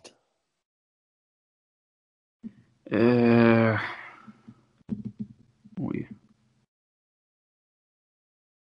Jag vet inte, jag har inte haft så många det där. Nej. Det var någon form av mentor eller någon träningskompis som har fört i någon riktning. Ja, alltså det är kanske mer där liksom, alltså om man ska ta en ren tränare så hade jag ju liksom Anders Karlsson när jag var ungdom liksom, och jag tyckte han var jättebra då liksom. Sen är han ju, har en mycket bättre kunskap nu än vad han hade då skulle jag säga. Det är väl alla coacher utvecklas ju liksom och sådär. Men annars skulle jag mer, alltså jag ofta mer, jag hade liksom ingen coach utan det var mer att jag sökte mig till en grupp eller en aktiv grupp och så hängde jag på liksom. Så jag bodde ju 1,5 år i Israel till exempel och tränade där. Och då var det ju mer, jag skulle säga att det var en slovakisk aktiv som blev min liksom mentor snarare än coacherna där. Vem var det då? Fan, nu står det ju still här i... Jag tänkte nästan säga Orban, men det heter han ju inte. Han var inte född då. Ja, en annan Petter Orban var kanske. Fan, det står ju still i huvudet. Ja, jag får det var han inte riktigt trots allt. Nej, Erban. Robert Erban. Ja, okej. Heter han. Hans syster slogs ju mot din syster. Sofia på OS till exempel. Just det. Det står ju still vad hon heter, men hon var typ så här, hon kom 5:a som bäst på 500 meter. Om vi ska leda vidare till ännu en tränarfråga vi har här, den kan, ja, vi kör den direkt. Det är ju en som har frågat här om svenska ledare och tränare är för mesiga. Ja. Utveckla.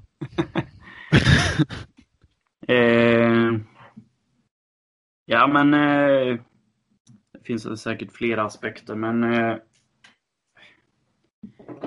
alltså jag vet inte, jag är ju en del av det här systemet liksom tyvärr och jag är ett jättefan av typ Wolfgang Pischler eller andra tränare inom andra sporter som verkligen tror på sin grej och liksom det är det här som gäller.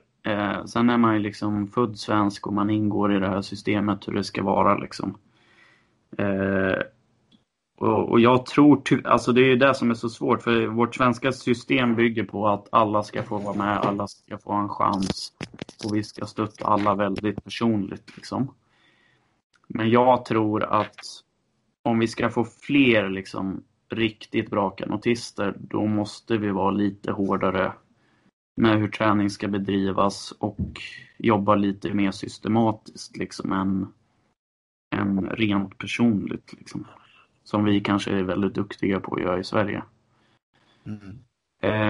Ja, det känns som att många har ju, det finns kanske inte så jättemycket coacher i Sverige så att det är ganska lätt för folk att göra sin egen anpassning. Ja, sen är liksom, jag ser ju mig själv liksom att jag tycker jag själv är för mesig många gånger liksom att, och det har väl lite så här med själv för, alltså jag vet inte allting. Och jag ser ju väldigt så här att ja, men jag kommer ju vara som bäst coach om 10 år kanske.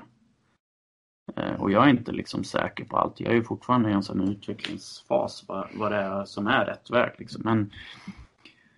Men sen om man ska konkretisera det så på liksom ungdoms- och juniornivå då måste vi liksom steppa upp och det, jag vet inte om det är ju dels coach men det är de aktiva också, vi måste träna mer liksom. Och vi måste vara bättre på liksom, det här krävs och det är vi skitdåliga på att säga att det här krävs, det här, ja, om man kör på den här nivån det räcker liksom inte. Hur tycker du ni lyckas med det på KG då, om man säger så, för där är ju egentligen kan man tycka den verksamheten i Sverige som borde vara längst fram och ledande i den utvecklingen. Vill man göra en sån skillnad att sätta standarden för att så här utvecklar vi ungdomar i Sverige är ju det drömstället att göra det på, och det har ju, jag har ju gått på KG själv och vi har ju pratat om det tidigare i podden att jag har väl själv, trots att jag gillar KG på många sätt, sågat den förmågan på KG. Hur tycker du att det funkar? Du som jobbar. Jag tänker väl att vi är på väg. Liksom. Nu har vi gjort ett jättestort jobb här i vår och ska försöka implementera det i höst där det blir väldigt mycket mer struktur.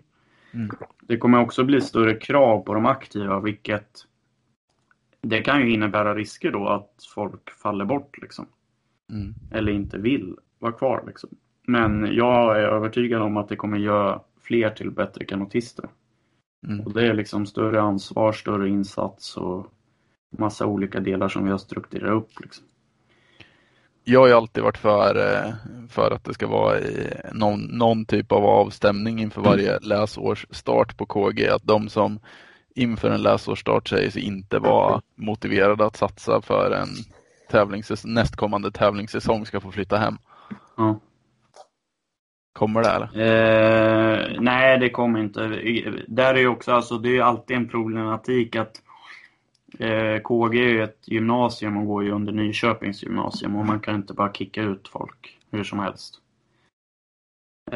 Och man kan inte kicka folk från de är ju ändå ett riksidrottsgymnasium. Ja, nej, det går inte heller riktigt. Så länge du är intagen då. Ja. Kanske man får. Det är svårt att säga när man tar in dem, man är 16 år. Ja, det kan hända jättemycket liksom. Vi har haft folk som man tror jättemycket på och sen slutar, och sen har vi de som satsar jättehårt sen när de är 19 liksom. Så att det är lite ett lotteri här, i den åldern. Ja, det är svårt. Men det är intressant. Ja. Nej, men och sen annars fan, det är ju spännande områden, men liksom annars är det liksom att sätta högre krav framförallt på landslagsverksamhet. Jag tycker det är jävligt mesigt ibland. Och jag är en del av systemet också att ja, men om man ska vara med i landslaget så tycker jag att man ska kräva liksom högre standard på de aktiva i insats och så vidare och vad det är liksom. Nu det blir ju bara mer och mer personligt liksom, att ja, men den och den personen får åka på lägret 20 dagar senare och den får göra det och den ska åka dit då på grund av det och hej och bla bla bla. Jag tycker mer det ska vara strikta. När det är landslaget, då är det landslaget. Och då, det innebär uppoffringar. Om man inte är beredd att göra det, då kan man satsa på att komma med till själva VM, men man är inte med i själva truppen som tränar liksom. Om vi ska summera den frågan då lite. Om du hade varit högsta hönset i kanotförbundet och styrt över både landslagsverksamhet och breddverksamhet och allt vad det innebär, men vi pratar bara sprint och maraton och kanske. Om du fick välja en åtgärd att göra för att motverka det här att ledare och tränare är mesiga, vad hade du velat gå in och göra först? Dels så berätta vad som krävs för de yngre och liksom utbilda klubbtränare, typ samla alla. Det här är det som krävs. Vi kör alldeles för lite. Titta på de här idrotterna. De har dubbelt så hög insats när de är 16 liksom. Vi måste dit liksom om vi ska nå. Titta på Danmark. Det är helt sjukt liksom. Vi får ju dyngspör liksom. Ja. Och det kan man göra som insats. Sen jag vet inte, höja kraven på något sätt på landslaget. Jag skulle kanske så här, nu det blir mycket alltid sprint liksom, men det är väl då kanske jag skulle snäva truppen liksom. Och då blir det svårare att komma in och då kommer vi förlora en del folk. Men de hade vi förlorat 2 år senare ändå liksom. Jag tror att många gånger kanske kan träningsgrupperna på hemmaplan utvecklas lite grann av att man får slita för att nå det där landslaget. Ja, men nu är det ju som en, alltså, jag vet inte, nästan rättighet att alla ska få vara med i landslaget. Jag vet inte. Tycker jag ibland det blir liksom.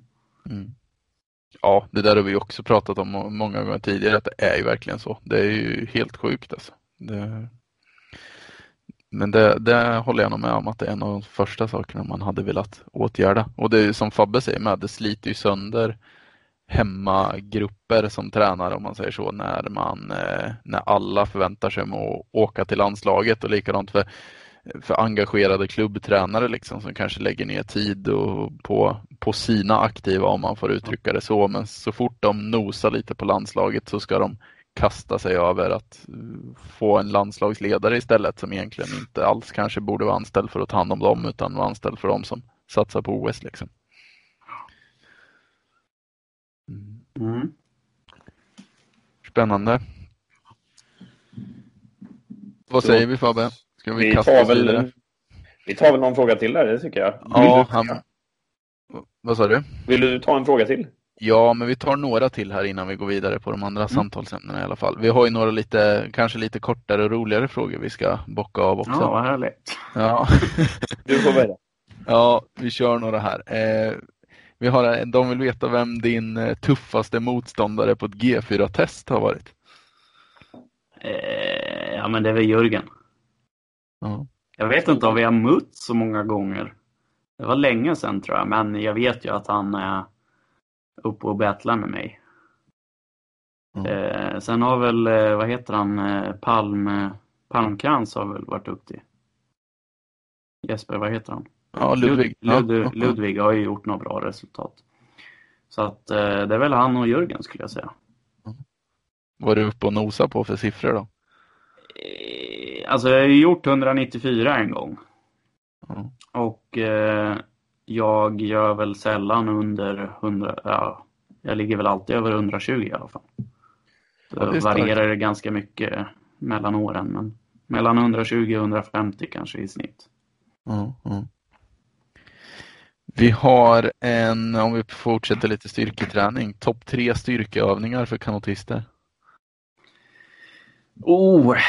Det är ju spännande för det varierar ganska mycket känns det som från år till år för mig. Men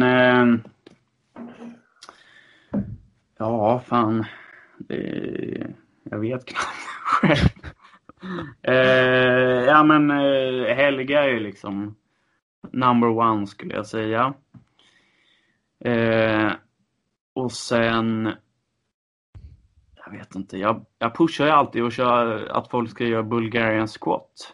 Men det är lite mer maratonövning tycker jag. Mm. Om ni vet vilken det är. Man står med ett ben fram och ett ben upp och en pall bak. Liksom. Yes. Och sen jag vet inte, jag gillar ju chins. Men jag börjar kritisera det. Jag vet inte om vi ska göra chins. Ja. Alltså om man ska, det som är inne nu liksom i styrkesvängen är ju att det ska vara väldigt specifikt. Det ska vara rörelsespecifikt, det ska vara hastighetsspecifikt och det ska vara belastningsspecifikt. Och om man tänker en chin så jobbar vi ovanför axlarna och där, den positionen är vi ju aldrig i ett paddeltag till exempel. Om man ska göra en chins kanotlik då är det ju mer en att vi jobbar liksom från böjda armar och ner, eller upp då. Så. Yes. Men chins är ju min favoritövning så det tar det. Är Helgan nere i källaren på KG fortfarande lika oanvänd som den? Just nu finns det ju ingen källare på KG. Men den har nog aldrig använts under min period förutom eventuellt av dig någon gång tror jag. Ja, jag skulle säga det är ju... Jag fick ju alltid höra av Mats att jag var den enda som tränade på den där, på hela KG. Du gjorde det alltså. Och du var ju ganska bra också. Ja, okej, i alla fall. Ja. De åren. Men vi har ju en sån här flashig Helga på gymmet nu. Men den är ju bara skit. Det är ju ingenting. Ja, men du kan sätta på vikt. Ja. Så, om du så kopplar ihop den med en dragapparat så är den skitbra. Ja, så kan man göra. Men jag tänker, det finns ju en skärm i de här gamla old school grejerna också. Ja, när du hänger på de här tunga jävla vikterna och öser på lite. Jag vet inte hur många gym det är.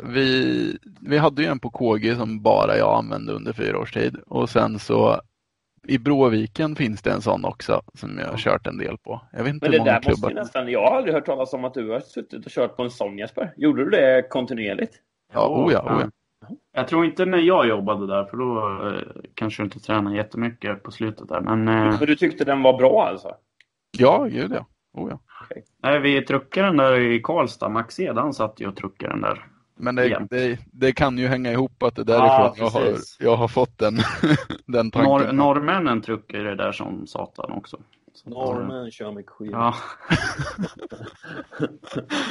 Nej, men det där är väl någonting jag har fått med mig från Max mycket. Och det har alltid funkat bra för mig. Ja, men den är skitbra. Ja. Shoutout till Helgan. Den riktiga Helgan. Inte någon dansprint Helga på släde. Okay. Om vi går vidare då. Det kommer fortsatt lite sådana här träningsfrågor. Vi har rekord på 5000 meter stakmaskin eller skierg.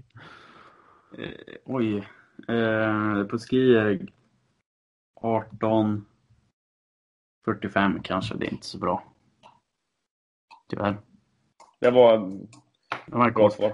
Ja. Kommer den aktes nu runt 2,0? Ja, det gör det. Det gör det. Ja. Bättre än någonsin.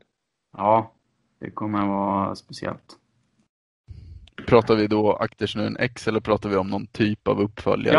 Jaha, förlåt. Nej, det är aktersnurren X tänkte jag på. Hur långt gångna i planeringen var ni nu när ni var tvungna att stryka det, eller har ni känt länge att det var på väg att ställas in så ni inte har hunnit planera allt? Nej, inställningen det gjorde vi på 10 minuter. Det hade vi inte pratat om på hela sommaren. Eller hela våren. Alltså vi är inte så, vi förbereder oss inte. Vi kör på känsla på slutet, så att ja. Det är inte så bra på planering. Bra. Det är ju som, alltså vi är helt sjukt dåliga liksom. Ja, men ni vet att man brukar få lottade priser till exempel. Vi har ju liksom aldrig haft någon sponsor eller lagt ner någon jobb på det. Jag åker ju till Elgiganten kvällen innan och köper en tv eller vad fan det nu är liksom. Så mycket planerar vi. Det finns ju en skärm i det med. Ja. Ja, det är bra. Men då vet vi att det kommer. Ja, 2,0 eller Activision Next kommer 2,0 vet jag inte. Om du bara spontant, har du haft någon tanke på något liknande koncept du har velat implementera som inte har hänt? Alltså vi har ju haft jättemånga idéer genom åren liksom. Det har varit K2 Mix och det har varit andra varianter av K4 och sånt där också. Men alltså jag har svårt att komma på någon riktigt sån där idé vi hade nu. Sen jag själv har ju velat ha att man ska köra kajakkross i polokanoter för ungdomar och juniorer på en sprinttävling. För er som inte vet vad kajakkross är, så är ju det en slalomgren. Där man paddlar kanske liksom 200 meter fast det är lite vändningar och man får putta i varandra och lite sånt där skit. Jag hade tyckt det var skitcoolt att slänga i lite sprintkanotister och kötta. Det behöver inte vara forsande vatten, men det kan vara lite svängar och lite sånt där. Så åker man ju ner på en sån här slide. Rutschkanan liksom i vattnet. Mm. Ja, det är ju kul sånt här. Ja. Här har vi en, jag ska ärligt säga att jag inte ens vet vem det är. Var Mikael Kolganov dopad? Eller Kolganov? Är det något internskämt? Christian som frågar, eller? Vi kan väl avslöja att det var Jürgen. Ah, okej. Alltså han var en träningspartner i Israel. Och han var en nu måste jag säga rätt här, jag kommer inte ihåg exakt om han var ryss. Jag vet inte om han var ryss eller något öststatsland som flyttade till Israel. Okay. Ryktet säger ju att han var dopad och bytte land åt Israel. Men jag vet faktiskt inte. Jag var övertygad då som aktiv att han inte var där, men jag var ganska blåögd på den tiden. Hur är du idag där då? Ja, jag fick lära mig en del då när jag var i Israel, för då tränade jag med, det var ju ryska laget kom ju dit och slovakerna var där, och slovakerna de sa ju bara rakt av, nej alla är dopade. I ditt eget lag? Nej, ryssarna. Ja. Sen fick jag, det tyckte jag var bra insikt liksom, att de förklarade liksom, de tyckte jag var blåögd som fan, men de pratade ju lite mer om att ja, men de får ju så mycket, alltså man får ju pengar liksom som rysk atlet om man presterar eller fattigare länder liksom, och att man ser idrotten mer som ett jobb liksom, och om man då kan få pengar för prestation då tar man väl den chansen liksom, för att man ska kunna överleva och försörja sin familj liksom. Mm. Ja, det är väl det som är den stora skillnaden mot idrott i Sverige. Precis. Så, hur utbrett tror du det är med doping i kanot internationellt? Ja, jag tror att det är ganska stort. Hur mycket skumma pillerburkar har du hittat i soptunnorna i Montebello? Det har jag aldrig hittat någon, men jag gissar ju på stort. Fan, jag såg ju den här Icarus-dokumentären. Jag väntar med att se den för jag vill inte tappa hoppet på idrotten. Men nu såg jag den för 2 veckor sedan och då tappar man ju hoppet en gång till. Men det är nog ganska stort. Det jag har hört om den dokumentären är att den ska vara fruktansvärt bra. Men om man själv befinner sig i en fas där man ska börja elitsatsa på en idrott så gör man fel i att se den. Ja, det bör man inte fokusera på. Då ska man ju försöka göra sig själv så bra som möjligt och inte tänka på vad andra gör. Nej. Så är det nog. Vad, Fabbe, hugg in på en fråga i ordningen här. Får du välja, nu har jag valt några på rad här. Fanns det en alkoholpolicy inom förbundet på din tid? Jag vet. När vi hade Bengt så tror jag inte att det fanns. Nej, det fanns det nog inte. Det är en liten diffus fråga, för på sätt och vis kan man ju hävda att det är din tid fortfarande i inom förbundet. Ja, så kan man ju se det. Nej, det fanns nog inte. Nej, det gjorde det inte. Det var ju juniorlandslaget kanske hade det, men inte på seniornivå. Mm. Bra, vi har betat igenom väldigt många frågor där. Vi kanske nästan kan nöja oss med frågorna. Vi tackar för alla som har hjälpt till med de här goda frågorna. Ja, vi har ju några samtalsämnen att bocka av kvar här, så vi kör vidare på det. Ja, men lite sådär. Man har ju nu, trots den här pandemin som har stoppat allting, lyckats knapra ihop ett tävlingsprogram sent på säsongen som inleddes i helgen. Det blir ett senior-SM som kördes i helgen. Det kommer köras ett ungdoms-SM i Lidköping och ett junior-SM i Jönköping. Och det var ju Hofors som då fick äran att köra den kanske hetaste tävlingen. Senior-SM får man ändå säga är den hetaste tävlingen. Vad tycker vi om det? Att Hofors fick det, eller? Att Hofors fick äran. Ja. Alltså det var en jättetrevlig tävling så. Sen jag är lite frågande varför Nyköping inte tog det, men kanske. Mm. Det är ett ganska nice program tycker jag, för tävlingarna ligger ganska nära allihopa, men Hofors stack ut liksom. Ja. Men annars det var en jättefin tävling så de gjorde det bra tycker jag. Jag var ju på plats också. Jag och tävlade. Jag måste säga att jag faktiskt inte var helt, med all respekt för ungdomar och juniorer som tävlas, så jag tycker inte konceptet med ett senior-SM var alls dumt. Nej, alltså jag har svårt att sätta fingret på vad det var, men det var ganska nice liksom. Jag kan inte heller förklara varför jag tyckte det var nice, men det var en bra stämning bland egentligen alla som var där. Nu var det inte så många som... Alltså, antalet som var där var ju mindre än en vanlig tävling såklart då. Men att det infann sig en trivsel på något vis. Nej, jag förstår det. Som coach så var det ju, alltså, det var ju softare liksom. Ja. Annars är det liksom, det är ju påslag hela tiden. Det är en massa jävla lopp som man ska se och kanske missar och lite sådär. Men nu var det liksom ganska lugnt och man fick se de här coola loppen i lugn och ro liksom.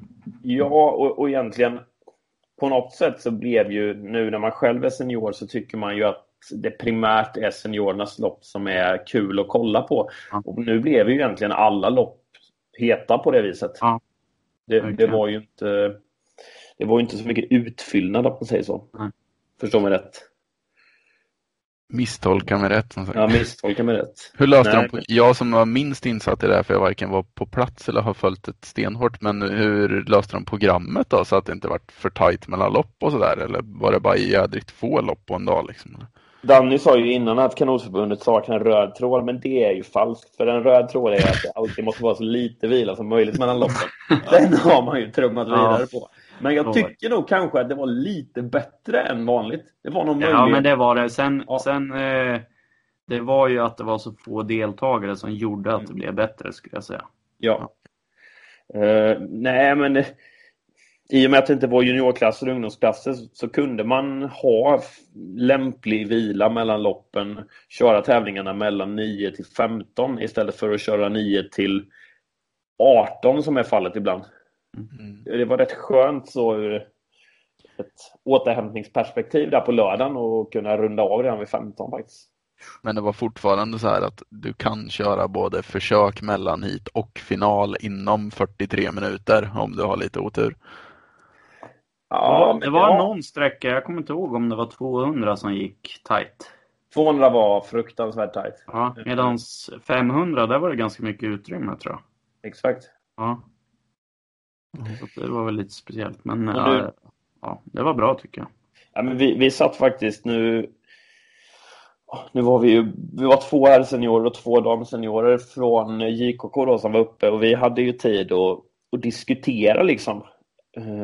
Och vi var någonstans kända att nu när seniorerna åker iväg på senior-SM, så som det många andra gånger är att ungdomarna och juniorerna har redan upplevt allting när de är ungdomar. De har redan sett SM. Det blir liksom ingenting annat som finns kvar och vänta på till man blir senior. Att det kunde fylla en funktion. Att det faktiskt, att senior-SM blev lite något exklusivt. Ja, precis. Lite coolare. Fan, nu ska jag vara med i senior-SM. Ja, men precis. Ja, det kan ju faktiskt fylla en funktion. Och sen nu fick man väl inte vara publik på tävlingen, va? Eller ungefär så i alla fall, eller? Nej, det fick man. Man var ju tvungen att vara antingen aktiv eller ledare. Men det går ju kring. Jo, absolut. Men utåt sett så var det så i alla fall. Och jag menar, om man då hade kört samma koncept ett år man faktiskt får vara publik, så kan ju den där effekten var ännu större, för då kanske ungdomar ändå vill åka och kolla, och då ser man upp till det, och så tänker man, som Danny sa lite, att en dag vill jag också köra senior-SM liksom. Ja, och ett senior-SM som inte är tillbakahållet av corona, där juniorerna hade fått åka med och köra K2 till exempel med en senior, det hade ju kunnat förhöja det liksom. Men nu fick man ju testa det i skarpt läge. Precis. Sen har jag har ju tyckt det tidigare att SM-bäckan, att det är för mycket i sträckor, att det behöver inte vara så mycket sträckor som det är då. Och nu fick man ju någonstans, jag är helt säker på att det hade aldrig testats om det inte vore för att corona kom. För man hade trummat på med precis samma SM-bäcka som man alltid har gjort, men nu blev det klart, man körde 4 sträckor i K1 och 2 sträckor i K2. Det är mycket att köra på en helg. Men det är ändå så här att det blev lite mer decimerat. Det blir ännu mer fokus på de sträckorna som körs. Det blir på något sätt lite mindre inflation i det hela. Jag känner mig positiv till det. Vad tycker du då, Danny? Jo, alltså vi testade ju att köra splittat en gång. 2006 eller vad det nu var.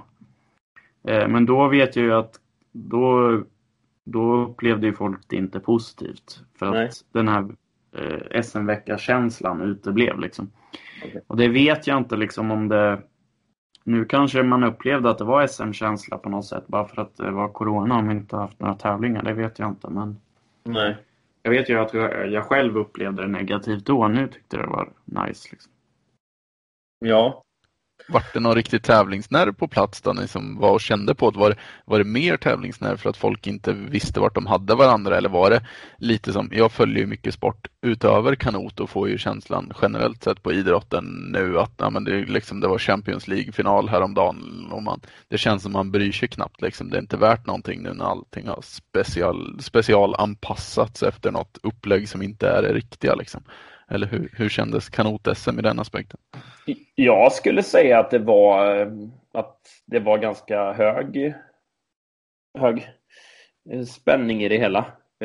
Just nu när folk har varit borta så länge, så blev det inte riktigt den lurpassningen konkurrenter emellan som jag har varit fallet många andra gånger när man tävlar liksom väldigt, väldigt ofta, och så hinner det inte ske sådär jättestora förändringar, och många gånger så är jag övertygad om att vissa placeringar i lopp många gånger sitter i huvudet, att man har så bra koll på sina konkurrenter och att det därför inte blir några riktiga förändringar. Men nu har folk varit borta så mycket, folk kommer in med en lite större osäkerhet och ska egentligen bara ut och leverera sitt eget bästa resultat. Tror jag kan bidragit till att det blev mer spänning och lite mer omkastningar i resultaten än vad som hade varit fallet annars. Mm. Nej, men jag håller nog med. Alltså det var ju innan, så tyckte jag fan var kul att komma igång här och det skulle bli spännande att se vart alla ligger. Sen trodde jag faktiskt att det skulle vara liksom samma resultat. Men som förra året. Eller sådär. Ja, men det blev det ju inte. Så det var ju jävligt kul. Vi fick ju faktiskt några, kan jag gå in på dem, vi fick ju två, eller i K1 där skulle jag väl ändå säga att vi fick två stora utropstecken. Linnea sopade ju rent i damklassen som hon har gjort de senaste åren och visar att hon är väldigt outstanding där. Ja, det var inte oväntat för mig. Nej, det var inte oväntat. När det gäller herrarna där då, så 500 så vann ju Dennis Kärnén. Martin har ju vunnit den sträckan. Jag tror, jag är nästan säker på att han har vunnit den 4 år i rad innan det. Ja, jag tror det med. Holm vann 2015 va? Var inte så? Precis. Så 4 år i rad på 500. Men nu var det Dennis tur. Det måste jag säga var lite oväntat. Inte för att, alltså, att Dennis kunde köra bra var det väl många som trodde. Men just att när Martin ändå körde så bra som han gjorde på 1000 och tog hemmet där, så trodde jag att det skulle gå precis likadant på 500 med. Ja, jag hörde att han till hade ramlat i innan starten. Jag vet inte hur det påverkade hela. Men det var ju kul att se att det kan ske lite omkringkastningar. Jo, men det var bekräftat att han ramlade i typ 5 minuter innan. Just det. Så att, han tömma och sådär. Ja, jag vet inte. Men det vet man inte hur det påverkar. Men ja, jag tycker det är skitkul när det blir lite omkastningar och sådär. Det är inte kul för den det drabbar. Men kul för sporten tycker jag. Så är det absolut. Vi fick ju faktiskt en omkringkastning till där då. På 200 där Teodor Orban gick och tog sitt första SM-guld på, som senior då. Och det är stort. Den första egentligen svensken på, det jag skulle gissa att det är 4 år också, som har slagit Petter Menning där då. Jag skulle säga att det är mer. Jag tror att ingen har slagit Petter sedan 2012. Ja, kanske. Ja, eller också, i alla fall på SM. Ja, jag vet inte om man har blivit slagen på någon tävling, jag vet inte. Men SM är ju längre tillbaks. Då tror jag han har 9 raka eller något sånt. Då, han var ju skadad 2018. Men okay. Jag skjuter från höften att Sandbacka kan ha varit någon gång 2014. Ja, men något sånt. Det måste ju varit Erik som har tagit han en formtoppad tävling någon gång för. Men det är ju många år sedan i alla fall. Ja. Det får man ändå säga är en anmärkningsvärd händelse. Att, jag vet inte. På något sätt är det 2 händelser igen. Dels att Teodor Orban vinner och dels att Petter faller på något sätt. Mm. Jag vet inte hur det är med tävlingar framöver. Det är ju stort beröm till Teodor i alla fall som gör en bra tävling uppenbarligen, för det, oavsett om Petter inte gjorde sitt bästa lopp någonsin så har ju han varit väldigt stabil och vunnit ändå de flesta gångerna annars. Men sen får man väl ändå försvara Petter på det viset att det är klart det är en stor press och ha vunnit jämt så länge, och till slut kommer det en dag det inte går längre liksom, så är det ju. Nej, det blir ju på något sätt så att han har ju bara att förlora egentligen på att köra i Sverige. Så är det ju, men någonstans ska ju loppen också köras och Petter har ju varit det jagade bytet, och jag har väl varit ganska säker på att, eller det har inte känts så aktuellt att det skulle ske den här det här skiftet. Nej, det känns som att det var ett tag sedan det var någon var riktigt nära liksom. Ja, och det kan nog ha varit så att det behövdes ett längre uppehåll från tävlingar för att folk skulle hinna träna i kapp sig och folk skulle hinna radera ut alla hjärnspöken och sådär och komma in med lite blanka papper. Men det stora, det som är mest spännande kring den prestationen från Teodor, det är ju att se vad som händer nästa gång. Var det här en engångsförteelse liksom, att Petter inte levererade, eller kommer det fortsätta så här nu? Det blir spännande att se. Det kommer ju skapa en diskussion i alla fall. Det måste det ju göra. Det är inte som att Sverige får ju representera med någon på tävlingarna och den är ju inte nödvändigtvis öronmärkt för Petter, utan nu finns det ju fler som är där och slåss om det. Hur, ni som är mer insatta än mig i sånt, hur ser det ut med kommande tävlingar nu och eventuellt OS-kval? Det är väl först till nästa vår kanske i och för sig. Men hur seniorerna har ju inbjudna tävlingar i Jönköping om 2 veckor. Okay. Så det är som testlopp i K1 egentligen, men öppet för alla. Och sen har de ju en världscup i sista helgen i september. Som Sverige planerar att åka på. Ja. Okej. Så att det är väl det som är. Sen våren vet man väl inte riktigt. Eller det finns väl någon preliminär plan, tror jag. Men den har jag dålig koll på. Men då är det ju egentligen två tävlingar ändå till kvar i år då, som de landslagsaktiva bör tävla på, gissar jag på. Mm. Sen tycker Fredrik stack ut där med brons på 200. Fredrik Karlsson. Det var hans första medalj i seniorklassen. Det gjorde han riktigt bra. Så det var egentligen två unga nya heta utmanare som kom på pallen där. Det är ju också ett kul sidospår vi får lyfta lite då för Fredrik och Teodors skull. När vi pratade Anders Karlsson förut med. Vi fick ju en liten story vid sidan av här som Anders droppade i kommentatorsfält på Facebook, eller hur Fabbe? Ja, precis. Att Theo och Fredrik och möjligtvis någon till gick ju under kodnamnet Pingislandslaget. För att för inte alls många år sedan, eller kanske bara något år sedan, så skulle förbundet ha någon form av planeringsträff under hösten i Nyköping, och så hade det blivit någon form av missräkning med boendet där på hotellet då. Och då fick ju de här grabbarna inte bo med de andra på hotellet, utan istället bo i pingisrummet på kanotgymnasiet. Så Anders Karlsson gratulerade pingislandslaget till framgångarna. Det känns som att de har visat en gång för alla nu att de inte ska behöva sova i pingisrummet. Precis. Och han var självutnämnd förbundskapten för pingislaget också. Så var det. Precis. Ja. Men pingisrummet är ett minne blott nu på Kågerödan, om källarna väckte. Ja, just nu i alla fall. Sen hoppas vi väl få tillbaka det någon gång kanske. Men det kanske inte kommer heta pingisrummet längre. Mm. Hur ligger de till med renoveringen på kanonen? Ja du, vi vet inte. Nej. Faktiskt. Ni har inget kontor att gå till? Jo, vi har ett kontor på ett annat ställe. Mm. Och en samlingssal på ett ytterligare annat ställe. Men inget i källaren. Nej. Spännande. Hur gör ni då på KG? Drar ni igång som vanligt nu? Eller är det distansundervisning? Eller vad gäller det? Nej, det är igång. Så eleverna har varit där en vecka. Mm.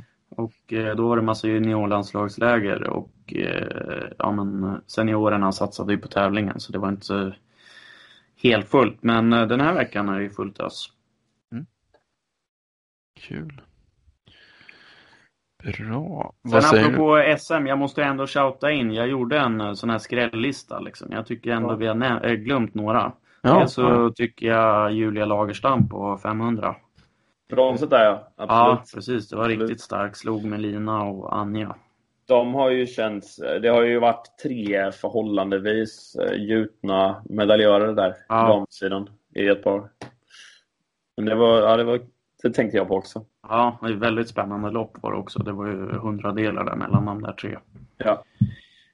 Sen får man ju inte glömma långlopparna heller. Nej.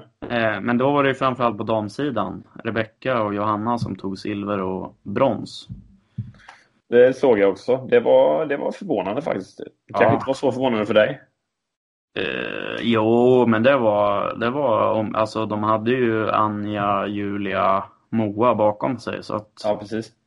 Och det har ju ändå varit Linnea och Moa som har dominerat, och sen har det ofta varit Melina eller Anja som slåss om tredje fjärde, så det var coolt tycker jag. Just det. Mm.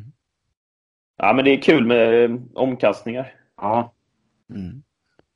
Men det är bra att du fick in ett långloppsinstick där. Det var maraton. Precis. Kan man inte glömma. Nej, precis. På tal om det, nu går jag tillbaks på ett annat spår. Eller är det något mer vi vill ta om SM innan vi lämnar den punkten?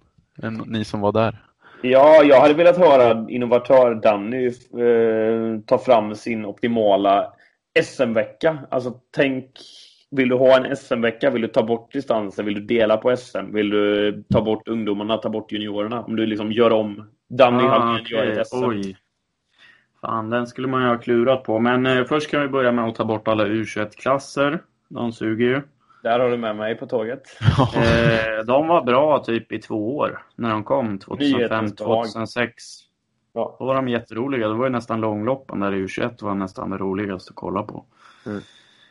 Men de är så pass tunna nu för tiden. Och ofta är det ju de som vill in i seniorlandslaget. De skippar ju där liksom. Så det kan vi ta bort. Så det riktiga istället. Ja. Ja. Och sen det är ju lite mycket. Jag vet förbundet är ju jättepositiva till den här mix. Jag tycker ju snarare vi tar in mix K2 istället för mix K4. Och så gör vi det till riktig SM-gren. Mm. I och med att ICF verkar. Det finns ju på världscuperna. Ja, precis. Så då är det bara att hänga på det här tåget. Dessutom skulle vi få lite fler besättningar. Mm. För nu består ju ofta mix K4 av väldigt mycket så här juniorer och grejer som ska upp. Så att, mix K2, ja. Ja, kör på det. Så får vi fler klubbar som kan vara med också. Mm. Annars vet jag inte. Jag gillade ju förr i tiden när det var en sprintcup eller short track eller något sånt där. 75-meterscupen. Ja, precis. Det är bara det att de har arrangerat så himla dåligt förr i tiden. Men det var ju lite kul så här break. Men då måste man nog ta bort lite sträckor för annars kör ju inte folk där. Nej, det blir ju för mastigt liksom. Det blir för mycket. Men det hade varit kul med lite så här halvdagsvila och lite göra något roligt liksom. Mm. Det kanske vore något man får göra. Det är väl på sätt och vis där ni skapat genom aktersnurren att göra en separat tävling för den typen av event ju. Ja, precis. Men det har ni väl i och för sig försökt med lite på maraton-SM med införandet av short track där. Men jag tycker att det har blivit bra. Jag har ju inte lyst med min frånvaro på de tävlingarna så det får ni som kan det är ju skitbra internationellt. Sen har vi ju inte så stort gäng liksom i Sverige som håller på med det. Men internationellt så är det ju supersuccé skulle jag säga. Ja, för det är ju en tävlingsform som borde vara rätt så publikvänlig. Eller är publikvänlig får man säga.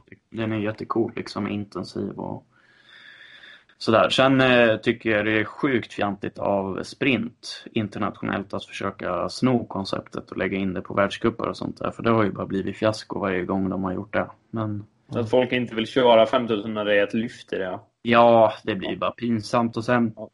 Alltså det är väldigt stor skillnad på folk som kan paddla maraton och folk som inte kan det.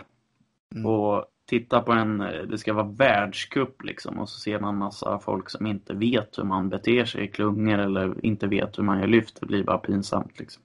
Mm. Så det tycker jag ju de kan slopa liksom. Och man behöver inte alltid, ibland blir det så alltid att de ska hetsa och hitta det här publikvänliga liksom. Jag vet inte, ibland tycker jag de går för långt. Gör de grejerna de har bra istället. Mm. Det var ju synd att när ni fick till så det tv-sändes där i Malmö var det va? Ja. Det var synd att det var så jäkla dåliga förhållanden på vattnet då. Det tyckte jag i alla fall jag förstörde lite. Det var riktigt hårt var det. De fick ju ändra banan sen dagen efter och lite sådär så. Ja. Men ja, det var retligt att det blev just då när ni fick till en så bra tv-sändning ändå i övrigt. För då det är ju samma, vi hade ju en tävling i Trollhättan som var tv-sänd också. Ja. I TV4. Och där var det ju, där blir ju jag apropå förbund eller vad det nu kan vara, där tycker jag att förbundet skulle ha tagit ansvar. För då lägger TV4 liksom 100-150 000 på en tv-sändning liksom för att visa kanotsporten och så kommer ingen. Mm. Då får man ju se till, alltså när får vi en tv-sänd sändning liksom. Mm. Då får ju förbundet se till att folk kommer. Lägg in det i suck eller vad det nu kan vara så att folk måste. Mm.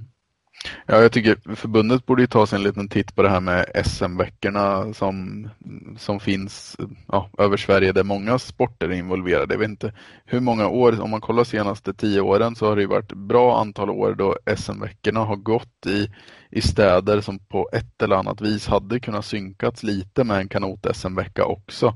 Till exempel hade vi ju en SM-vecka i Norrköping där man då hade kunnat lagt kanot-SM i Nyköping och fått det till något typ av pendlingsavstånd för tv eller radio eller vad det nu är.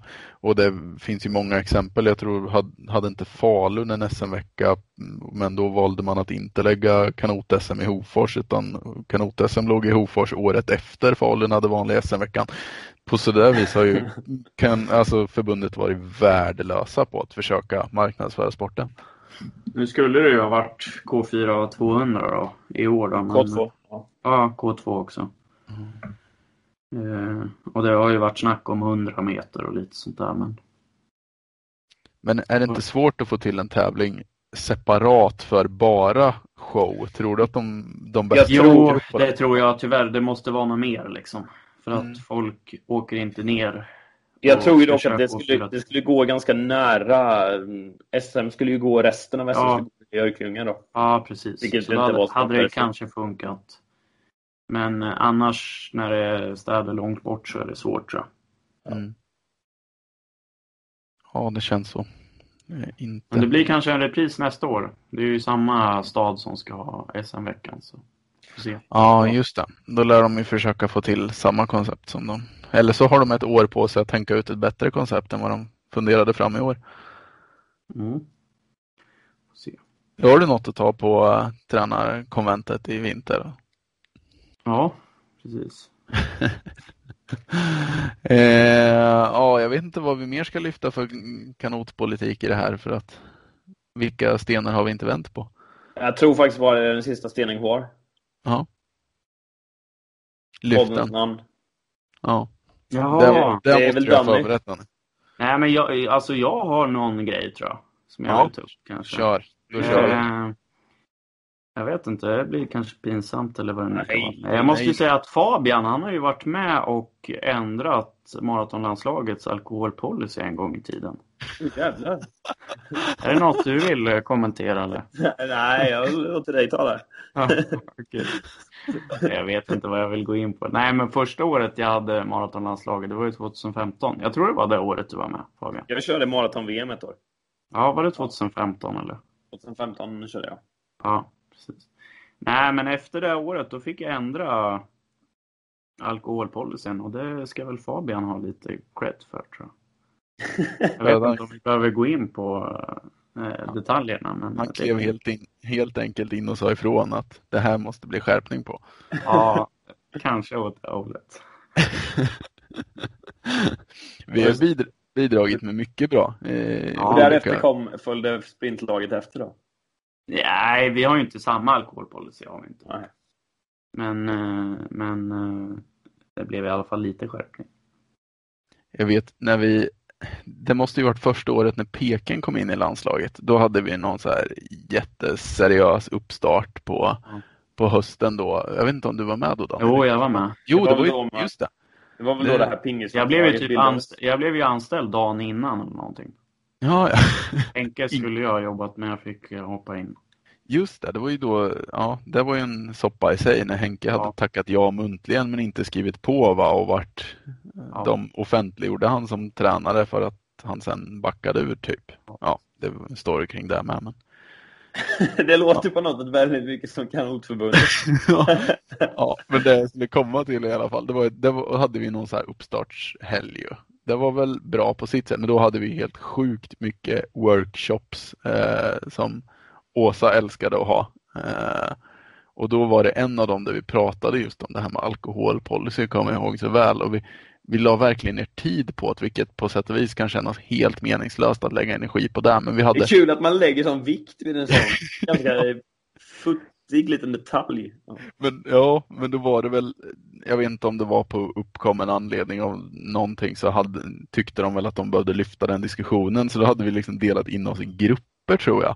Och verkligen fick komma med förslag och så här lyfta och hålla högt i tak skulle det vara. Vi skulle prata så här att så här tycker vi ska lösa den här frågan för att alla ska vara överens. Så att det är en seriös verksamhet men ändå liksom rim och reson ska finnas. Och så, alltså vi la ju ner jättemycket tid på det här. Jag vet inte om du kommer ihåg det, Daniel. Jo, jag kommer ihåg mycket väl. Ja, och sen när vi knöt ihop den där säcken så hade vi liksom lagt ner timmar på det där. För att Peken sen bara skulle ställa sig upp och bara sammanfatta det hela med att vi har kommit fram till nolltolerans. Det ska väl sägas då här nu.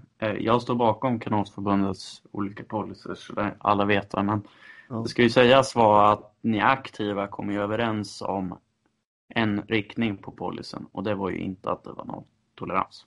Nej, precis. Det var bara så kul. Egentligen så har inte jag något problem heller med att nolltoleransen finns. Men det var en sån jävla... Ja, det var komedi att vi la ner så... Vi, liksom en upptaktsträff för landslaget la vi ner tid på att lyfta en fråga där vi kom fram till någonting som sedan varit totalt överkört i alla fall. Mm. Men, Du vart ju inte långvarig. Demokratin i Kanotförbundet, vad var det vi sa? Jag kan ju säga att jag röstade för er aktiva då. Ja. Men det gick inte hem då. Nej. Ja, jag vet inte hur de har det nu, om det fortfarande är så eller vad som är. Jo, de har samma. Ja. Men det vart ju ingen jättelångvarig session för dig där, va? Du fick 10 jobb samtidigt. Ja, precis. Jag fick kanotgymnasiet först. Mm. Och sen fick jag frågan om sprint. Och sen fick jag frågan om teamsponsringen eller vad man skulle säga. Mm. Och så hoppade jag på alla 3. Det var dumt gjort. Ångrar du dig då? Ja, för fan. Det var sopbeslut. Men jag har ju väldigt svårt för att... Man är väl lite så här high achiever, så det var svårt att tacka nej liksom. Mm. När frågan kom. Om du fick välja då, säg att det hade varit, om det var lika ekonomiska förutsättningar att jobba heltid på KG, jobba heltid med sprintlandslaget eller jobba heltid med maratonlandslaget, vad hade du valt då? Men då hade jag nog då hade jag varit på KG. Mm. Vi har ju faktiskt, den kan vi ta, det passar in lite där vi pratar om nu. Vi har en fråga som vi la lite åt sidan förut. Det var om... Vad heter det? Jag ska bara hitta den så jag läser den rätt här. Jo, det var så här. Vad du uppskattar mest att jobba med kanot och tjäna pengar. Alltså ha den möjligheten att kunna jobba med kanot och leva på det helt enkelt. Eller att ha ideella uppdrag där man istället för att tjäna pengar bränner pengar. Jag fattar inte riktigt frågan. Ja, vad är roligast, om vi säger jobba med kanot och kunna tjäna pengar eller ha ideella uppdrag där du får möjlighet att bränna pengar? Jag vet inte om jag haft något ideellt uppdrag där jag får bränna pengar, men jag vet inte. Jag hänger nog inte riktigt med, men jag tar väl tjäna pengar och jobba med kanot, antar jag. Ja. Ja, men det var en inskickad fråga. Jag tyckte den var lite rolig ändå. Just för att det är ju en viss skillnad. För att jobba med kanot så kommer det ju... Ja, det du säger med förbundet, med ansvaret som kommer och policies och så. Den har du ju inte riktigt om du jobbar ideellt. Nej, precis. Ja, okej. Ja, nu hänger jag med liksom. Ja, men typ som teamet. Där får jag göra lite vad jag vill. Mm. Det är trevligt. Ja. Eller som aktersnurren ni håller på med. Ja, säger så. Precis. Fan. Ja, det är väl egentligen roligare på ett sätt. Då får man ju välja och vraka exakt hur man vill. Men det förutsätter ju att man har pengar. Ja. Så att man kan leva liksom. För det är rätt nice också. Ja. Det är ju annars ett återkommande problem i kanot. Ja. Ja. Ja. Vad säger ni, hörde ni?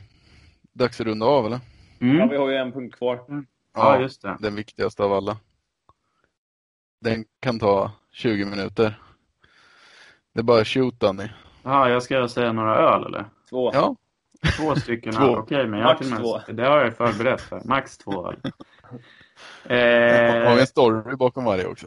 Ja, det vet jag inte. Alltså, jag är ju ingen öldrickare egentligen. Det kan vara jävligt gott ibland när det är kallt. Eller kall öl och det är varmt ute liksom. Mm. Men jag vet inte nu. Jag drack min första öl i Slovakien, tror jag. Jag drack inte alkohol när jag var ung och sådär. Men då var jag väl kanske 21 eller någonting. Men det var en mörk öl. Och då tyckte jag att den faktiskt var god, liksom, min första öl. Men jag vet inte vad den hette. Så man får väl dra till någon slovakisk pub och chansa lite. Men sen sabbade jag liksom lite det där. När jag bodde i Israel, då var det ju så här beer night någon gång. Gratis öl liksom. Efter det tror jag inte gillar öl så mycket. Så ofta blir det inte så mycket öl. Men när man var liksom hyfsat ung där, studentåldern, då blev det ofta Tuborg Gold. Men det vet jag inte om ni har nämnt tidigare. Nej. Ja, vi har nog haft med en Tuborg, men kanske inte... Ja men den är god. Och jag har ingen aning om varför jag tyckte den var okej då. Liksom. Jag kan inte så mycket om öl liksom. Mm. Men den slank ner rätt mycket när man var 23-25 kanske. Mm. Då när det var fest eller något så hade man med sig det. Men jag köper inte den idag. Men då blir det ofta typ någon IPA eller något sånt där. Och då kan man väl passa på att göra lite reklam för en lokal IPA då, Folkes. Mm. Från Östergötland. Så det är väl den jag rekommenderar i sånt fall. Det gillar vi. Har du hunnit prova den, Fabbe, du som bor i Linköping nu? Det har jag inte gjort. Har inte jag lurat på en sån heller? Nej, jag tror fan inte det. Jag tror den bara säljs här. Jag har inte sett den någon annanstans direkt liksom. Och här finns den ju på ganska många ställen. Ja, men den finns ju både i Linköping och Norrköping. Ja men då har jag den. Ja. Så jag tror att vi hade en liten ölprovning typ i våras. Ja. Ja. Men det är bra tips ändå. Vi hade ju Tuborg Golden, tror jag vi har benämnt här tidigare som Sveriges bästa fulöl, va? Ja, fan, det är så pass. Det var nog den vanliga Tuborg i alla fall. Ja, precis. Så vi summerade de två som en okänd, mörk, slovakisk, vad var det? Ja, jag vet inte vad det var faktiskt. Har du provat den röda IPAn då nu från Folkes? Ja, det har jag. Den är trevlig. Ja. Till minne av Linköpings. Ja, men det är väl så. Det är väl Folkes röda IPA och sen är det Folkes Pale Ale. Så är det kanske. Ja, så stämmer det. Båda är fina. Ja, de är riktigt bra. Grymt, hörrni. Ja. Jag känner mig ganska nöjd, även om vi säkert hade kunnat hitta mer saker att prata om. Så. Är det rekord i tid, eller? Det kan vara. Jag gillar ju rekord.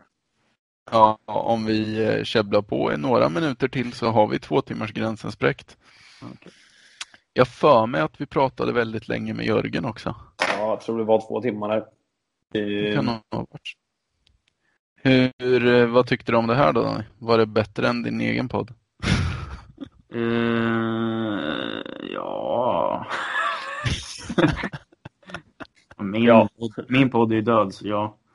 Har du lagt ner den officiellt? Eller är det grejen är att jag har ju ett avsnitt inspelat med Sofia Paldanius. Oj. Sen 1 år tillbaka eller vad det är. Ja. Så det ligger där, men jag har inte klippt det. Jag kom på en rolig idé nu bara. Det är att du bjuder in oss till din. Det hade jag ju som tanke. Direkt faktiskt. Och du hade det? Okej. Okay. Började ska man spåna på ett avsnitt då, direkt. På ett sätt så tänker man att det skulle vara exakt samma sak som vi har gjort nu. Fast men det tror jag inte. Nej, det är inte samma sak. För då är det du. Ja, så, precis. Från ditt perspektiv. Men det hade vi uppskattat. Men vi brukar ju alltid köra lite så här eftersnack på poddarna. Efter när inspelningen är avstängd. Det är då de riktiga godbitarna kommer fram. Så vi får väl sätta oss och planera här en stund. Ja, då får man swisha till mig om man vill ha dem. Jag var inne på att vi skulle köra någon så här VIP-grej. Att man skulle få betala för en prenumeration för att komma åt den här off-cam-snacket. Ja, sidospår. Men vi rundar väl av. Vi får väl säga stort tack, Danny, för att du ville vara med och spela in podd hos oss. Det var kul. Ja, kör på det. Tack. Ja, vi ses då. Hej.